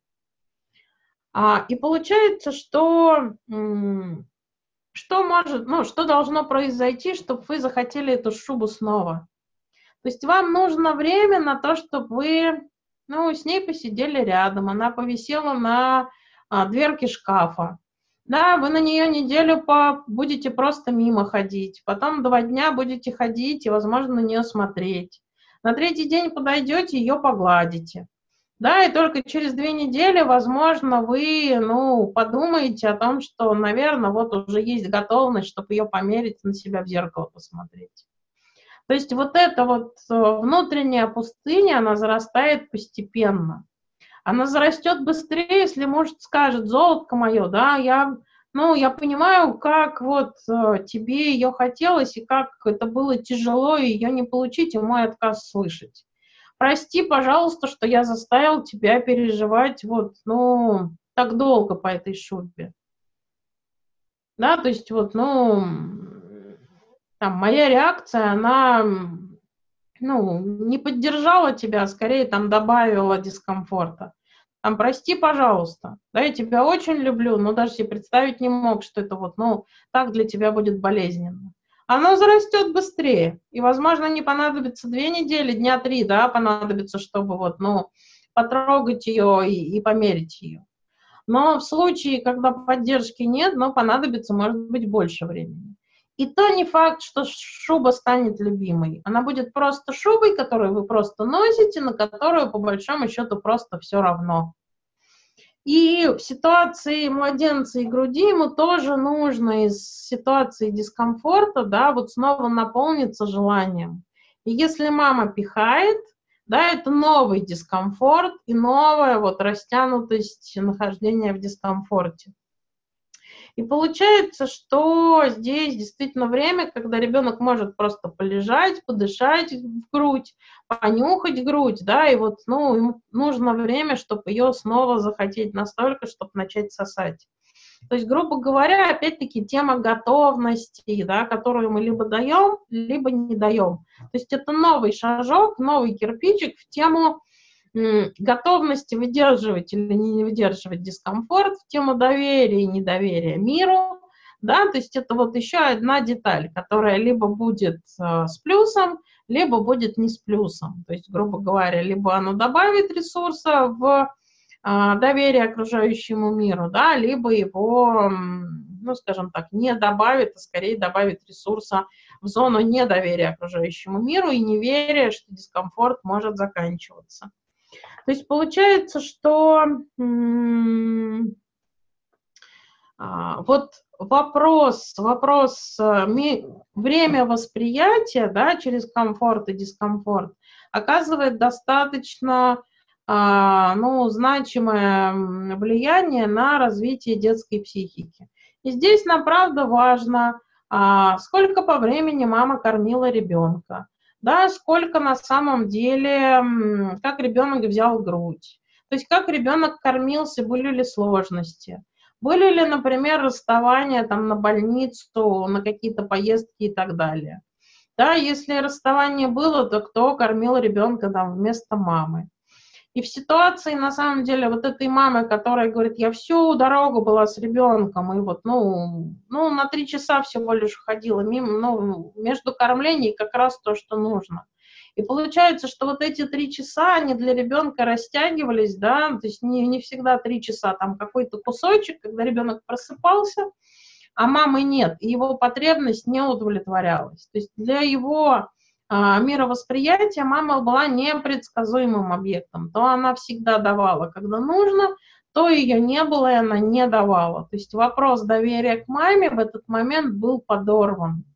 И тема детского дискомфорта, она ну, внутри ребенка растягивалась настолько, что все то а, время, когда мама находилась с ребенком, оно оказалось незначимым по сравнению с тем дискомфортом, который ребенок испытывал в ее отсутствии. Потому что дальше оказалось, что на самом деле, а, например, мама уходила, когда ребенок спал, и он просыпался, и мамы нет, и бабушка с ним про маму не говорила и всячески отвлекала его внимание от а, того, чтобы он не плакал и, например, там маму не спрашивал. То есть там много что накрутилось.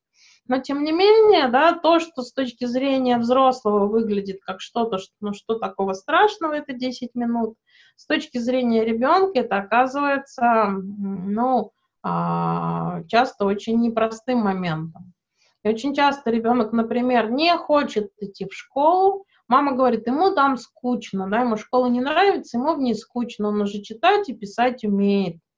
И тут вопрос на самом деле не в скуке, а в том, насколько ребенок вот, насколько у него насколько он слышит мелодику, да, и слушает мелодику, насколько урок является для него дискомфортным, и насколько он в этом дискомфорте, правда, по ощущениям находится. То есть ребенок сходил на три урока, а пришел уставший, как будто бы он там мешки грузил, да, целый день. То есть тут вот именно смотрим не на скуку, не на отношения с учителем, а насколько, правда, школа для него является чем-то дискомфортным. То есть именно с этой позиции мы будем оказывать поддержку, а не с позиции нравоучения и попыток поменять мир там, на более интересную школу, например. А, вопрос в том, что дискомфорт для ребенка, да, в какой области ему нужна поддержка. Не в изменении реальности, сначала изнутри, а потом там смотрим, насколько объективно эта реальность ну, требует изменений, требует какого-то вот, ну, а, на самом деле ну, нашего какого-то отреагирования как взрослых. Так, а, вопросы. Вопросы, связанные с этой темой. А, само ожидание родителей может вытеснять все остальное, даже если без них тоже неплохо было. Так и есть. Активное ожидание, оно всегда съедает весь ресурс. И вот эта вот тема активного ожидания, а, ощущение себя без родителей, а, оно на самом деле достаточно тяжелое. То есть мы будем говорить еще про вот э, там тему разлуки, каким образом помогать ребенку ждать родителя, да, каким образом это компенсировать, чтобы вот если ожидание было и то есть э, ребенок активно ждал, а не пассивно. Э, то есть каким образом активное ожидание переводить в пассивное, будем про это говорить, но на самом деле, да, вопрос ожидания – а, съедает очень много ресурсов, и вопрос ожидания на самом деле заставляет ребенка выгореть буквально. То есть одно дело, когда ребенок ждет и знает, когда конкретно придут родители, и у него уже есть опыт, что они всегда приходят тогда, то тогда ожидание становится пассивным, и ребенок в процессе ожидания может играть, читать, смотреть мультики, дружить с другими детьми, а в ситуации же, если ребенок, например, не знает, ну, например, в детском саду во сколько придет мама, и если она особенно пообещала, что придет, заберет, например, после обеда до сна, а сама не пришла, и ребенка загнали в результате там в кровать, и вот он там лежал, ждал, и потом он ждет вот с момента, как выпустили из спальни, то к моменту прихода мамы, да, ребенок будет выгоревший, даже если он хорошо играл до сна и до обеда, и утром, и весело, и бодро ему было, это будет вычеркнуто из ну, воспоминаний, из ощущений. И на самом деле ребенок вот э, просто будет выгоревший, капризный, раздраженный, э, на самом деле очень обиженный и злящийся на родителей за вот необходимость переживать вот этот дискомфорт. Так и есть. Сколько времени и в каком возрасте в норме ребенок нуждается в одиночестве? Вы знаете, нет такой темы, как нуждается в одиночестве. И, наверное, слово нуждается тоже тут неверно. Ну, вот именно такое, ну, я, наверное, не знаю такого понятия. То есть, наверное, не неверно, а я не знаю такого понятия, как нуждаться в одиночестве. А, у ребенка может быть потребность побыть одному. И эта потребность, она начинается, ну, вот такая осознанная, осмысленная, о чем ребенок, например, просит где-нибудь вот а, с а, младшей школы, и там чем ближе к подростковости, тем, например, эта потребность становится больше, да, то есть быть без родителей, а, быть одному.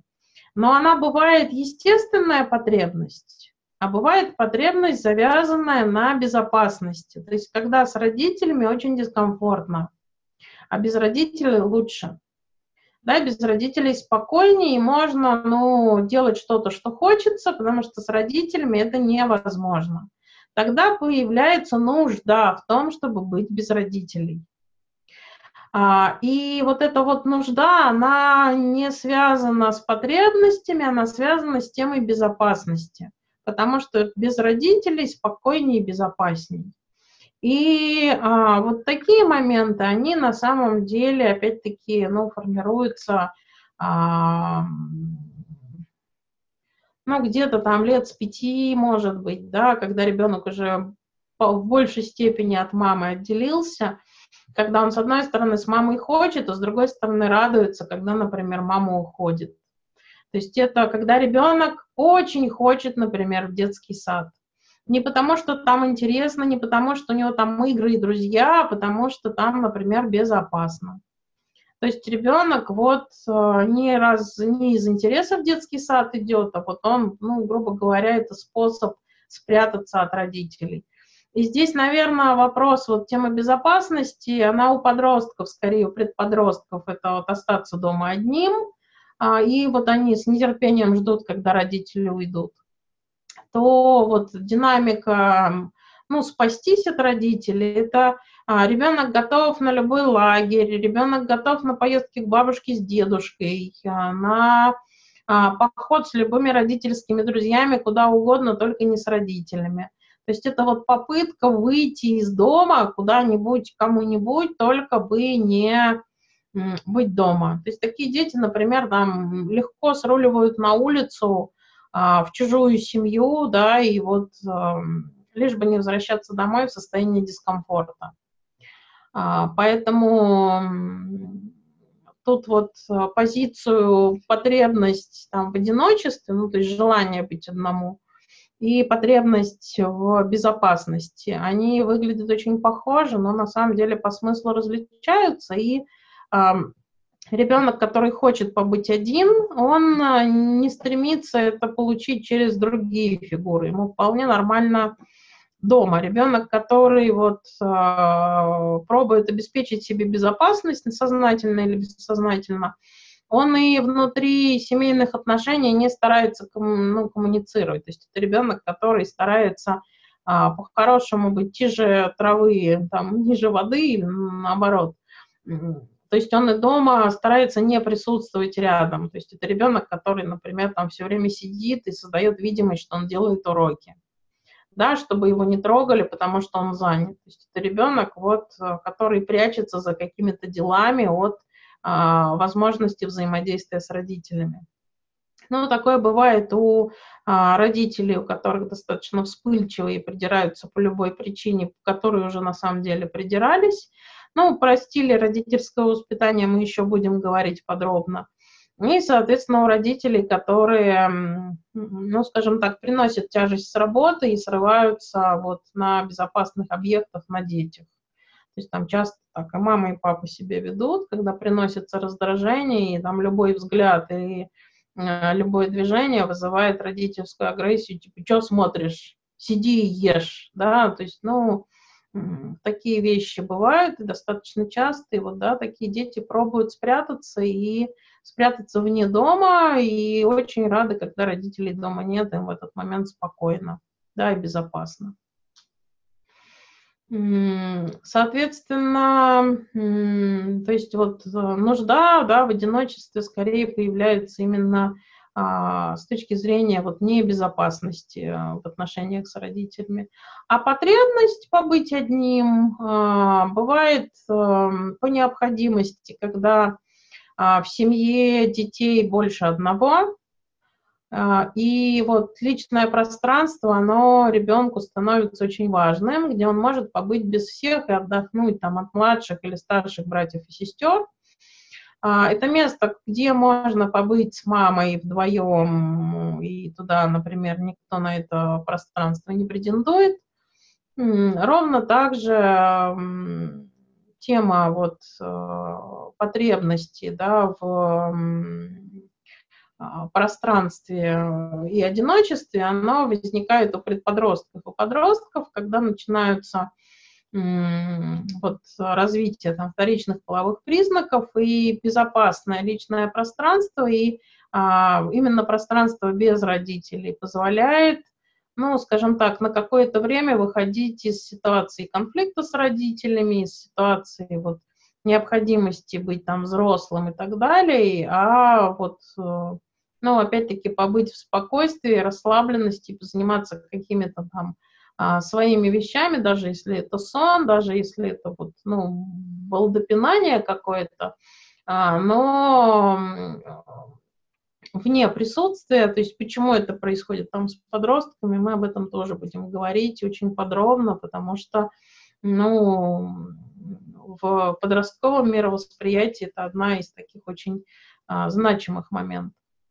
И, скажем так, если ребенок хочет быть один до трех лет, это что-то не ок, да, то есть э, там, как и ребенок, который бросает грудь родительскую там в три месяца, в четыре месяца, то есть там до полутора лет ребенок сам бросил грудь, это не ок.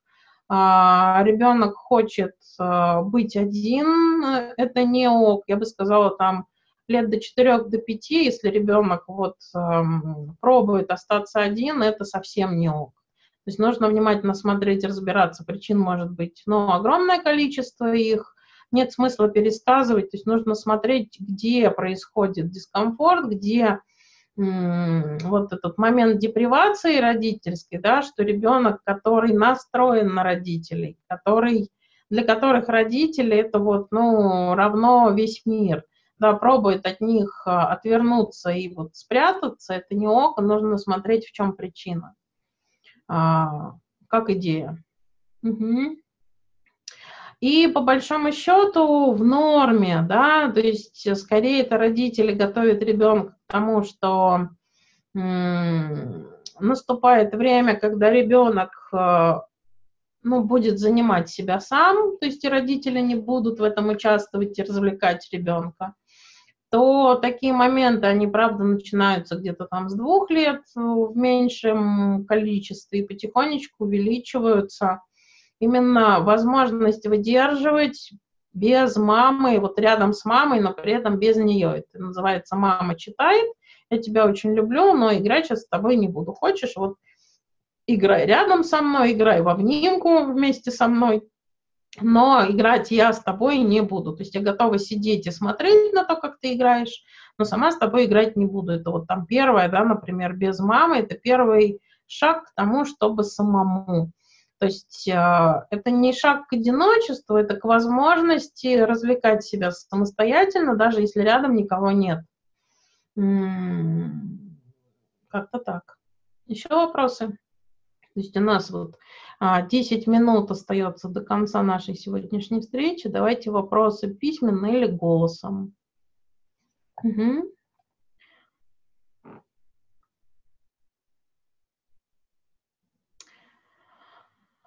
И если вопросов нет, то на самом деле я а, очень хочу услышать про ваше сегодняшнее состояние, про, возможно, чувства, которые поднялись, а, про мысли, возможно, которыми вы готовы сейчас поделиться. А, и, соответственно, буду рада это услышать.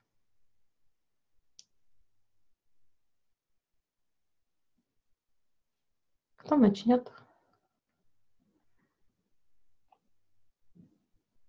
Наверное, эм, я начну как э, человек, который меньше других имеет отношение к э, психологии. А, в голове фейерверк, много-много разных э, эмоций.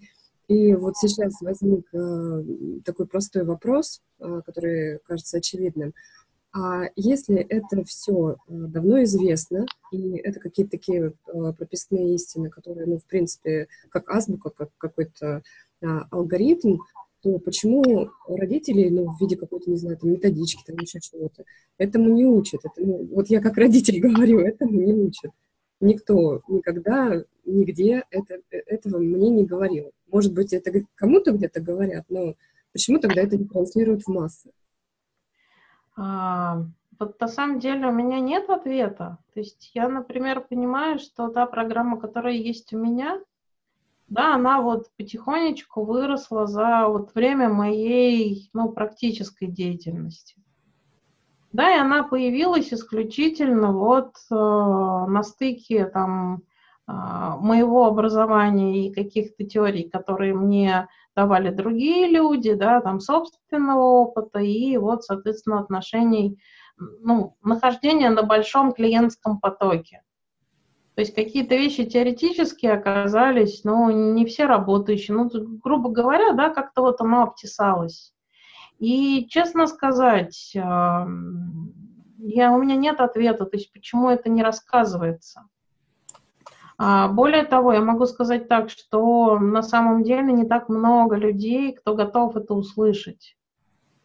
Потому что у большинства, к сожалению, да, вот, ну, из-за а, определенных там внутренних а, позиций, к сожалению, работает ощущение, что если они узнают что-то, да, то это либо придется очень сильно и тяжело работать и себя менять, что не хочется.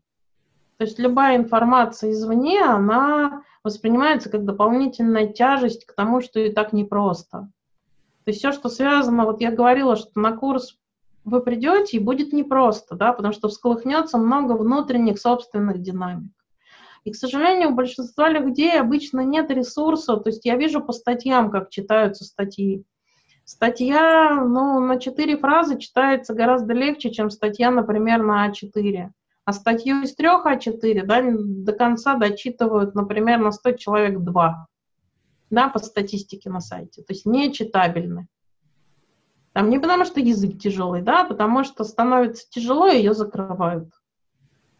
То есть тут скорее разговор не почему, возможно, информацию не дают, А тут скорее разговор, что в нашей стране тема неутешенности и невозможности выдерживать какие-то чувства, да, она вот, ну, в большом объеме.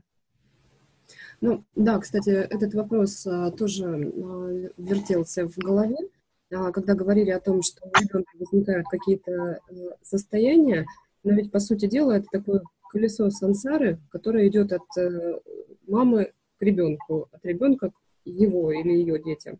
И, и дальше вот так из поколения в поколение оно передается, пока эта цепочка где-то не обрывается. Так и есть. Ну, все, хорошо, спасибо. Так и есть. То есть в системе, в которой нет яблок, яблоки могут появиться только, ну, скажем так, из внешней реальности. Там, ну, например, через а, опыт терапевта, да, у которого, например, эти яблоки есть и тоже получены в процессе терапии. То есть терапевт ими может поделиться. И там у мамы появляется опыт, ну вот, э, использования яблок. И мама потихонечку там яблоки введет в рацион своего ребенка.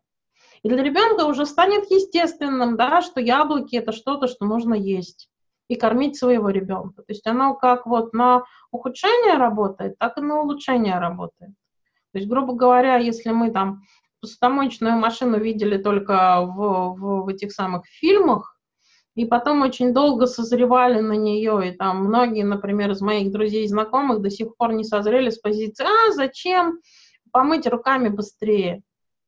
То, например, пожив у меня там пару недель, попробовав как это, да, начинают думать, что, блин, а посудомойка-то это круто, да, то есть из их реальности это нет смысла, но соприкоснувшись с моей реальностью, да, они понимают, что м, на самом деле здорово. И да, дальше у них больше ресурсов, чтобы ее себе там, ну, получить. Но если при этом нужно всю кухню перестроить, скорее они от нее откажутся, чем ее добавят. Но при этом ситуация, если вдруг э, будет необходимость перестроить кухню, да, то они будут ее иметь в виду. Но для их детей уже посудомоечная машина станет чем-то естественным, потому что в их реальности она есть. И планируя там свой дом и свою будущую жизнь, и там даже, возможно, путешествие да, с арендой квартиры, будут скорее искать квартиру с посудомойкой, чем без нее. Но это как идея, да, такой формальный пример, но отображающий реальность. Так, вопрос. А, если отец ушел напрочь в возрасте до года, это переживается, как мама бросила? А, получается, да, папа как часть мамы, а, но м, скорее здесь не воспринимается как отдельный объект или там мама бросила. Нет, скорее ощущается как а, а, выросшая потребность в маме, которая умеет, ну, уход мужа, он в любом случае отвлекает ребенка от мамы, вот включенность мамину от ребенка. И именно эту включенность ребенок и чувствует. И на самом деле, да, вот а, именно потеря маминой включенности является сложностью, которая остается у ребенка. То есть, грубо говоря, не по маме, ну не по папе, который ушел, да, как часть мамы, а по маме, которая отвлеклась, то есть по маме, которой стало меньше. То есть по настоящей маме, который, просто которой стало меньше. Плюс э, добавляются чувства, которые мама транслирует через симбиотическую часть, да, в которых как раз-то мама и нужна, чтобы утешать, а ее, например, нет в таком количестве, чтобы утешить. Понимаешь идею? То есть, грубо говоря, папа как объект в данном вопросе не имеет значения. А, имеет значение мама, которой стала меньше из-за маминых переживаний и необходимости, например, там, выстраивать свою реальность без мужа, да, по маме, которая, например, глядя на ребенка, злится, что вот, например, наличие ребенка ее сковывает и не позволяет ей, например, вот, ну, ну, то есть там ребенок может ощущаться как тяжесть, да, которая осталась после мужа. Ребенок может ощущаться как препятствие к свободе э, и к новым отношениям да, но в любом случае уход супруга женщина там каким-то образом переживает, и из отношений с ребенком автоматически выключается в большей или в меньшей мере. То есть чем больше выключилось, тем сильнее да, у ребенка потребность а, в маме, то есть не удовлетворяется, и тем сильнее на самом деле у ребенка потребность в маме, в привязанности, в зависимости, в маму к себе привязать и вот каким-то образом там компенсировать. И а, мамины чувства, да, это еще усиливает. То есть мамина тревога, мамина горе, там, мамина негодование, злость и так далее. То есть, по большому счету, именно через отношения с мамой ребенок переживает эту ситуацию. То есть папа как фигура не имеет значения а, имеет значение именно мамина отключенность и вот э, в отношениях с младенцем. Угу. Угу. Так.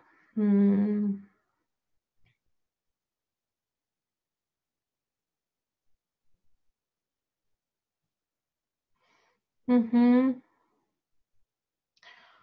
А... А.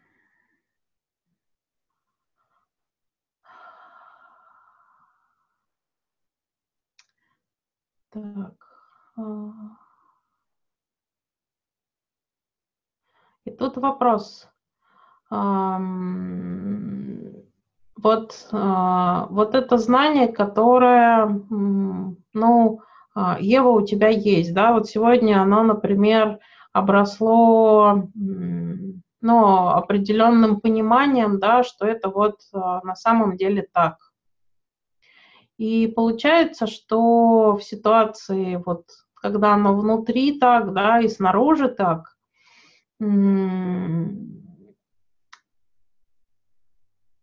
один из ну, то есть способов, если правда есть там а, желание, да, с этим что-то сделать, чтобы вот, ну, внутреннее напряжение, скажем так, уменьшить. А, скажем так, один из способов, это правда, вот а, вначале просто, ну, как сказать, пообниматься с информацией, да, то есть, что вот реальность, там, моя реальность, она такая. И дальше, соответственно, это, а, ну, скажем так, например, там запрос на терапию, да, он в данном вопросе может звучать о том, что ну вот там тема выдерживания тебя в конфликте, да, тема поддержки тебя в ситуации там, конфликтов и твоей злости. Да, то есть э, терапия не на решение, а терапия на ресурсы выдерживания тебя, то есть что-то, что было невозможно. То есть, грубо говоря, это вот, э, я про нее буду еще рассказывать, терапия вот, ну, через жалобу.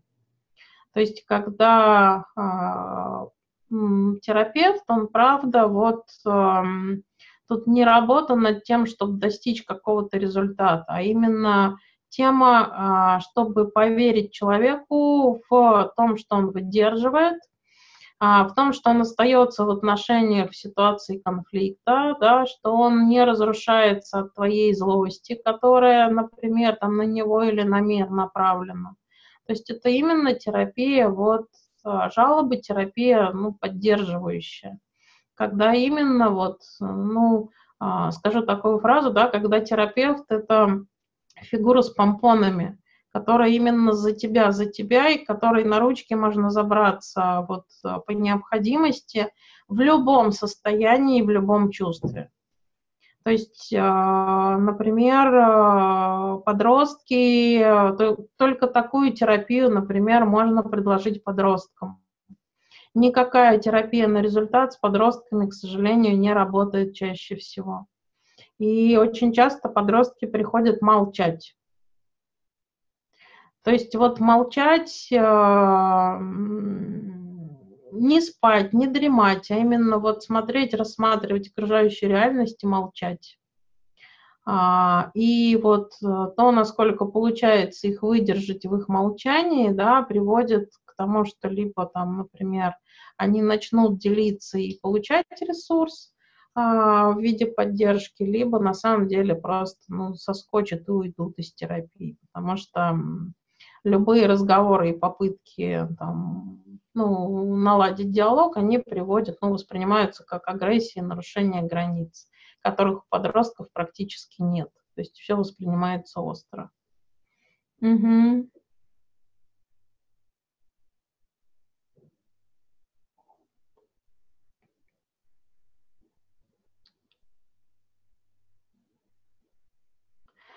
А, ну, на самом деле это вот параллельные вещи, да, на ручке а, и, скажем так, возможность а, в процессе согласиться и поверить в желание жалеть и утешать, именно в терапии позволяет регрессировать и, ну, скажем так, не в одиночестве отплакать и от тяжести и горечи, да, например, а именно плакать прямо в присутствии и получать вот ту поддержку, которую терапевт там может дать. Она словами или прикосновениями, потому что ну, это та поддержка, в которую очень сложно поверить именно на эмоциональном уровне, не на уровне действия.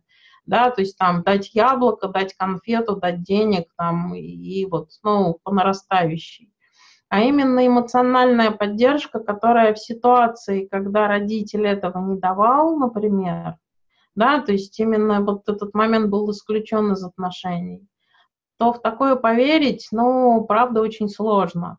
Но в ситуации, когда это идет осознанное согласие, осознанная тема «я хочу, например, это попробовать», то есть я не знаю, как это говорит иногда клиент, я не знаю, как это, я вижу, как это у других есть, я бы хотел, в принципе, ну хотя бы до этого дотронуться, говорит человек.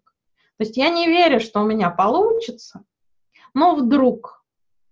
Да, то есть когда терапия там не от тяжести, и вот и она именно на ресурс и на выдерживание, там, продолжение отвержений и конфликтов, например, там, со значенными людьми, за счет э, отношений, по сути, с посторонним человеком и с возможности прожить а вот детские травмирующие моменты, ну вот на ручках у терапевта, а, отказавшись, например, это получить, ну, например, там у мамы. То есть, грубо говоря, такое вот проживание, ну, новое проживание там младенческо а, детской ситуации, да, на ручках у человека, который может выдерживать, умеет выдерживать, но поддерживает не яблоками и, там, например, игрушками, а именно словами и прикосновениями. То есть это вот э, выдерживает отвержение, выдерживает, э, скажем так, э, метание клиента на тему, что и хочу, и вот не верю, и возьму, и не возьму. Много агрессии в такой терапии от клиента терапевту. А, но опять-таки а, в какой-то момент психика, а, опять-таки с помощью терапевта и вот там темы зеркаления, да, потихонечку начинает верить, что отношения не разрушились, агрессия терапевта не разрушила, отношения, скажем так, имеют место быть, доброжелательное отношение осталось, и э, вот эта вот тяжесть «я а, гиря, которая там вот может причинить ущерб и разрушить, она потихонечку в душе истаивает. То есть дальше агрессией можно пользоваться как инструментом, а не как разрушительным ураганным таким вот, да, а, цунами. То есть появляется доверие к себе, то есть нет вот этого ощущения, что я разрушитель, и вот необходимость все время либо удерживать агрессию, либо ее накапливать до состояния, что она вот ну, выплескивается, правда, таким цунамным образом. То есть либо все время там в напряжении быть, да, через агрессию. То есть оно вот именно через наручки, через выдерживание, через поддержку словами, которая вызывает раздражение, вызывает гнев, потому что кажется, что это все фигня по сравнению с тем, что м- на самом деле нужно, и этого никогда не будет. То есть э, именно вот э, выстраивание и возвращение эмоциональной составляющей, которая, в которую входит доверие, а, там эффективные блоки завершенные, что дискомфорт комфортом все-таки заканчивается. То есть дискомфорт в принципе может заканчиваться. То есть это именно вот проживание а, вот этих динамик через наручки у а, терапевта, по большому счету. Как-то так. То есть своими силами, а, ну, это возможно при вот а, например, при получении там домашнего задания терапевта, да, если там терапия, например, регулярная, но с большими а, промежутками между встречами, то вот эти вот домашние задания, которые, например, там пишутся в личку терапевту там раз в сколько-то времени, да, и возможность пожаловаться в личку терапевта, то есть это не превращается в терапию, но возможность пожаловаться и получить, опять-таки, там, поддерживающий смайл, о котором заранее договорились. То есть это капельку, да, там, внимания, когда, ну, очень нужно проверить, ты там, ты там точно смотришь на меня, то есть ты там никуда не делся. И вот эти вещи просто на самом деле обсуждаются в процессе и позволяют потихонечку психике разворачиваться в том месте, который зажат, скручен, да, и вот э, ну, отщеплен, потому что иначе было бы очень разрушительно это все чувствовать. Как-то так. Как-то так. Окей. Еще вопросы или скажете что-нибудь? Давайте я скажу тоже. Угу. Ну, я вот очень как-то к Еве присоединилась тоже. А, у меня э, не то чтобы с мамой конфликтовать нельзя было, у меня в принципе в семье не было э, как-то идеи о том, что что-то можно выражать, ну, кроме там агрессии, э, которая мне там у меня тоже до подросткового возраста не было идеи о том, что мне ее можно выражать а потом она начала такими лавинами из меня извергаться, что... Вот. было саму себя выдерживать. Да, да, да, да. Вот. И... Ну и очень грустно мне тут даже больше не про себя, а про дочь мою, которую я, ну, сейчас, наверное, уже чуть больше выдерживаю. Вот. Э, чуть больше себя выдерживаю в конфликте с ней. Э, но все равно грустно. Я понимаю, что я выдерживаю ее намного меньше, чем ей надо.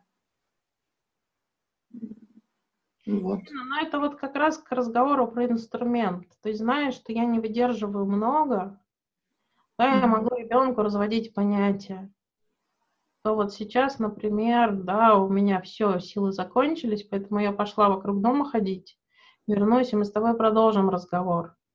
Я mm-hmm. тебя очень люблю, мне, но сейчас мне нужна пауза. Mm-hmm. Да, это не значит, что вот я тебя бросаю, это просто маме нужна пауза, мама пошла сил набраться. Я вернусь, и мы с тобой договорим. Э, слушай, ну она, в принципе, в такие моменты как бы вообще не готова меня никуда отпускать. Я понимаю, я понимаю, но опять-таки а, вычерпывать себя в данном случае невозможно, то есть поддержку ты не сможешь дать, если у тебя нет ресурса. Mm-hmm. То, что ребенок... то есть уйти в соседнюю комнату и сказать там все, не трогай меня, вообще меня не трогай. Это агрессия и разрыв отношений. Ну, а уйти э, из дома, оставить ее орущей, я не очень... Просто послушай, да, то есть здесь есть разница в, как это называется, разница в ну, поддержке. Mm-hmm. То есть а, мама, например, может ребенка держать плачущего, но определенное количество времени, а потом у нее, например, силы заканчиваются. Mm-hmm. То есть каким образом зеркалить и каким образом видеть ну, первопричину, мы про это будем разговаривать, и, возможно, попробовав, да, сила истерики будет гораздо меньше. Mm. А, плюс, опять-таки, мы только начали кусочки пазлов трогать, но тут надо понимать, что, например, а, дети считают, ну, опять-таки, что все для них, вся мама для них. Если мама, например, мечется внутри себя, имеет ли она право сказать ребенку или не имеет? Что, например, для ребенка она не вся для ребенка, для ребенка только кусочек. То есть весь торт не для ребенка, только кусочек. И получится, что тогда мы будем утешать не по каждому поводу, когда ребенку показалось, что мама не для него, и мама пробует отойти. И тогда ребенок в маму вцепляется. А сначала мы будем утешать на тему, что весь торт не для тебя. Для тебя только один кусочек. Мгм. Да, и сила вот э, истерики, она будет совсем другая. То есть сейчас мамино время, да, и сейчас мама там, а, мама тебя любит, но играть я с тобой не хочу. Сейчас время вот мамы лежать на диване и книжку читать. А наше с тобой время начнется вот когда там часики будут вот здесь, например. Или там песочек перестанет сыпаться. И получается, что вот в эти моменты, соответственно, да, случается истерика, но тут понятно, по какой причине жалеть. Я понимаю, что тебе обидно, что мама с тобой не играет. Я понимаю, что ты злишься на маму, что она с тобой не играет. Ну, там, что я с тобой не играю. Вот. Но я тебя очень люблю, да, там, иди, я тебя обниму и поцелую, и пожалею. А теперь ты иди играй, а я буду книжку читать. То есть мы, грубо говоря, да, благодаря вот там техникам разбиваем реальность для ребенка на понятные кусочки. Мгм. И выдерживать его истерики становится проще, потому что становится понятно, о чем речь вообще. Мгм. Да, то есть оно не с неба прилетело, да, там в детском саду ли устал, выгорел, или вот у него были какие-то фантазии, она словами сказать не смогла, а ты не догадалась. Или она соскучилась, она хочет на ручки, но словами сказать не может. Поэтому здесь вот, эм, вот эти вот моменты мы будем обсуждать, каким образом там, видеть ребенка, но при этом и а, танцевать в первую очередь себя от своих потребностей, про Мгм. которые, с которыми мы будем ребенка, ну, например, знакомить, что это вот правило, да, общения ребенка с мамой, что есть мамино время, да, то есть есть там детское время, есть общее время. И когда они смешиваются, мама там не может это позволить, но при этом ребенка все равно любит. Мгм.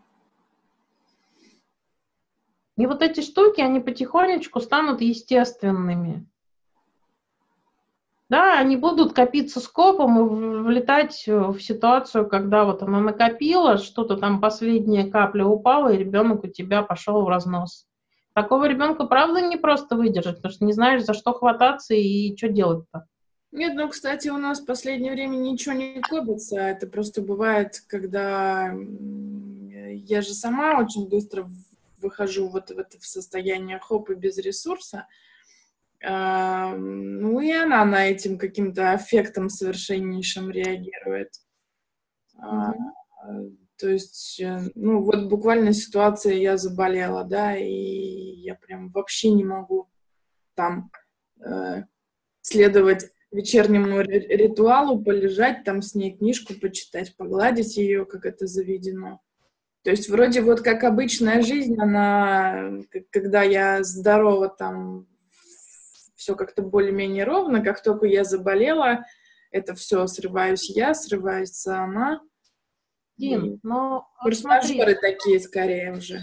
Просто это к тому, что зная, что есть особенность, то есть мы можем ребенка столкнуть с обстоятельствами и получить истерику, а можем на самом деле подготовить к ситуации.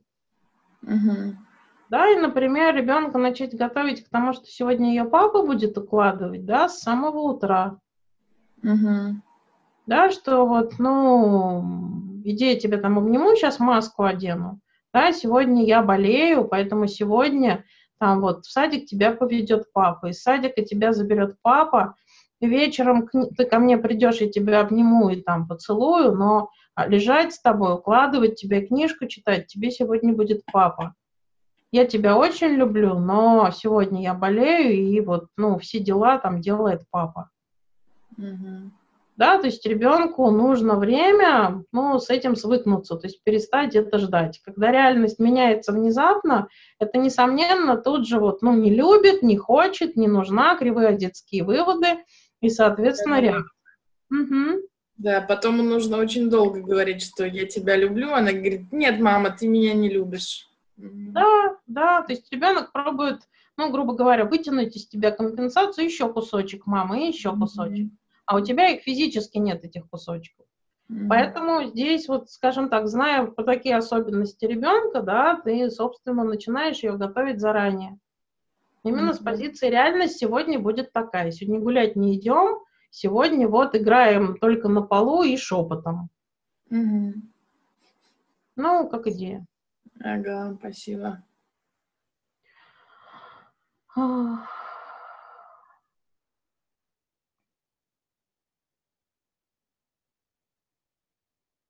Да, на самом деле цепочки вот такие передаются, да, цепочки, связанные с там, неумением что-то, неумением любить. Бывают семьи, в которых нет а, телесных прикосновений, да, то есть неумение на уровне тела оказывать поддержку и выражать чувства, и в принципе там, а, что, ну, положительные чувства, нежность, там, какие-то одобрительные поглаживания и так далее.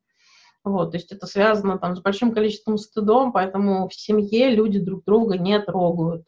То есть вот, э, руку на лоб положить, проверить, нет ли температуры, то там обнять ребенка и посадить его на колени уже там стыдно становится, да, с определенного возраста. То есть э, э, и вот эти вот штуки, да, они передаются по цепочке. Дети, не получившие прикосновений, не имеют такого опыта и, соответственно, да, его а, тянут дальше как бы странно не звучало. А, соответственно, у нас сегодня, да, встреча время-время заканчивается. Завтра у нас а, начинается наша встреча с 8 утра по Москве, соответственно, до 4 дня. А, будет время обеденное обязательно, но мы с вами его согласуем и вместе определим, какое, да, в какое время будет перерыв. Ну и, соответственно, жду вас завтра с утра, и мы продолжим. Если какие-то тревоги, вопросы будут, пожалуйста, вы их записывайте. Мы именно с вопросов и вот а, а, всплывших ощущений начнем завтрашнюю нашу встречу. Всем спасибо и а, до завтра.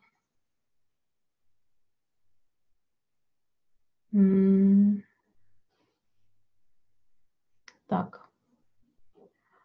А, ну, про, значит, время еще письмо разошлем, и вот сейчас пообщаемся с Софией на эту тему и а, решим вопрос. Окей. Всего хорошего вечера и до свидания.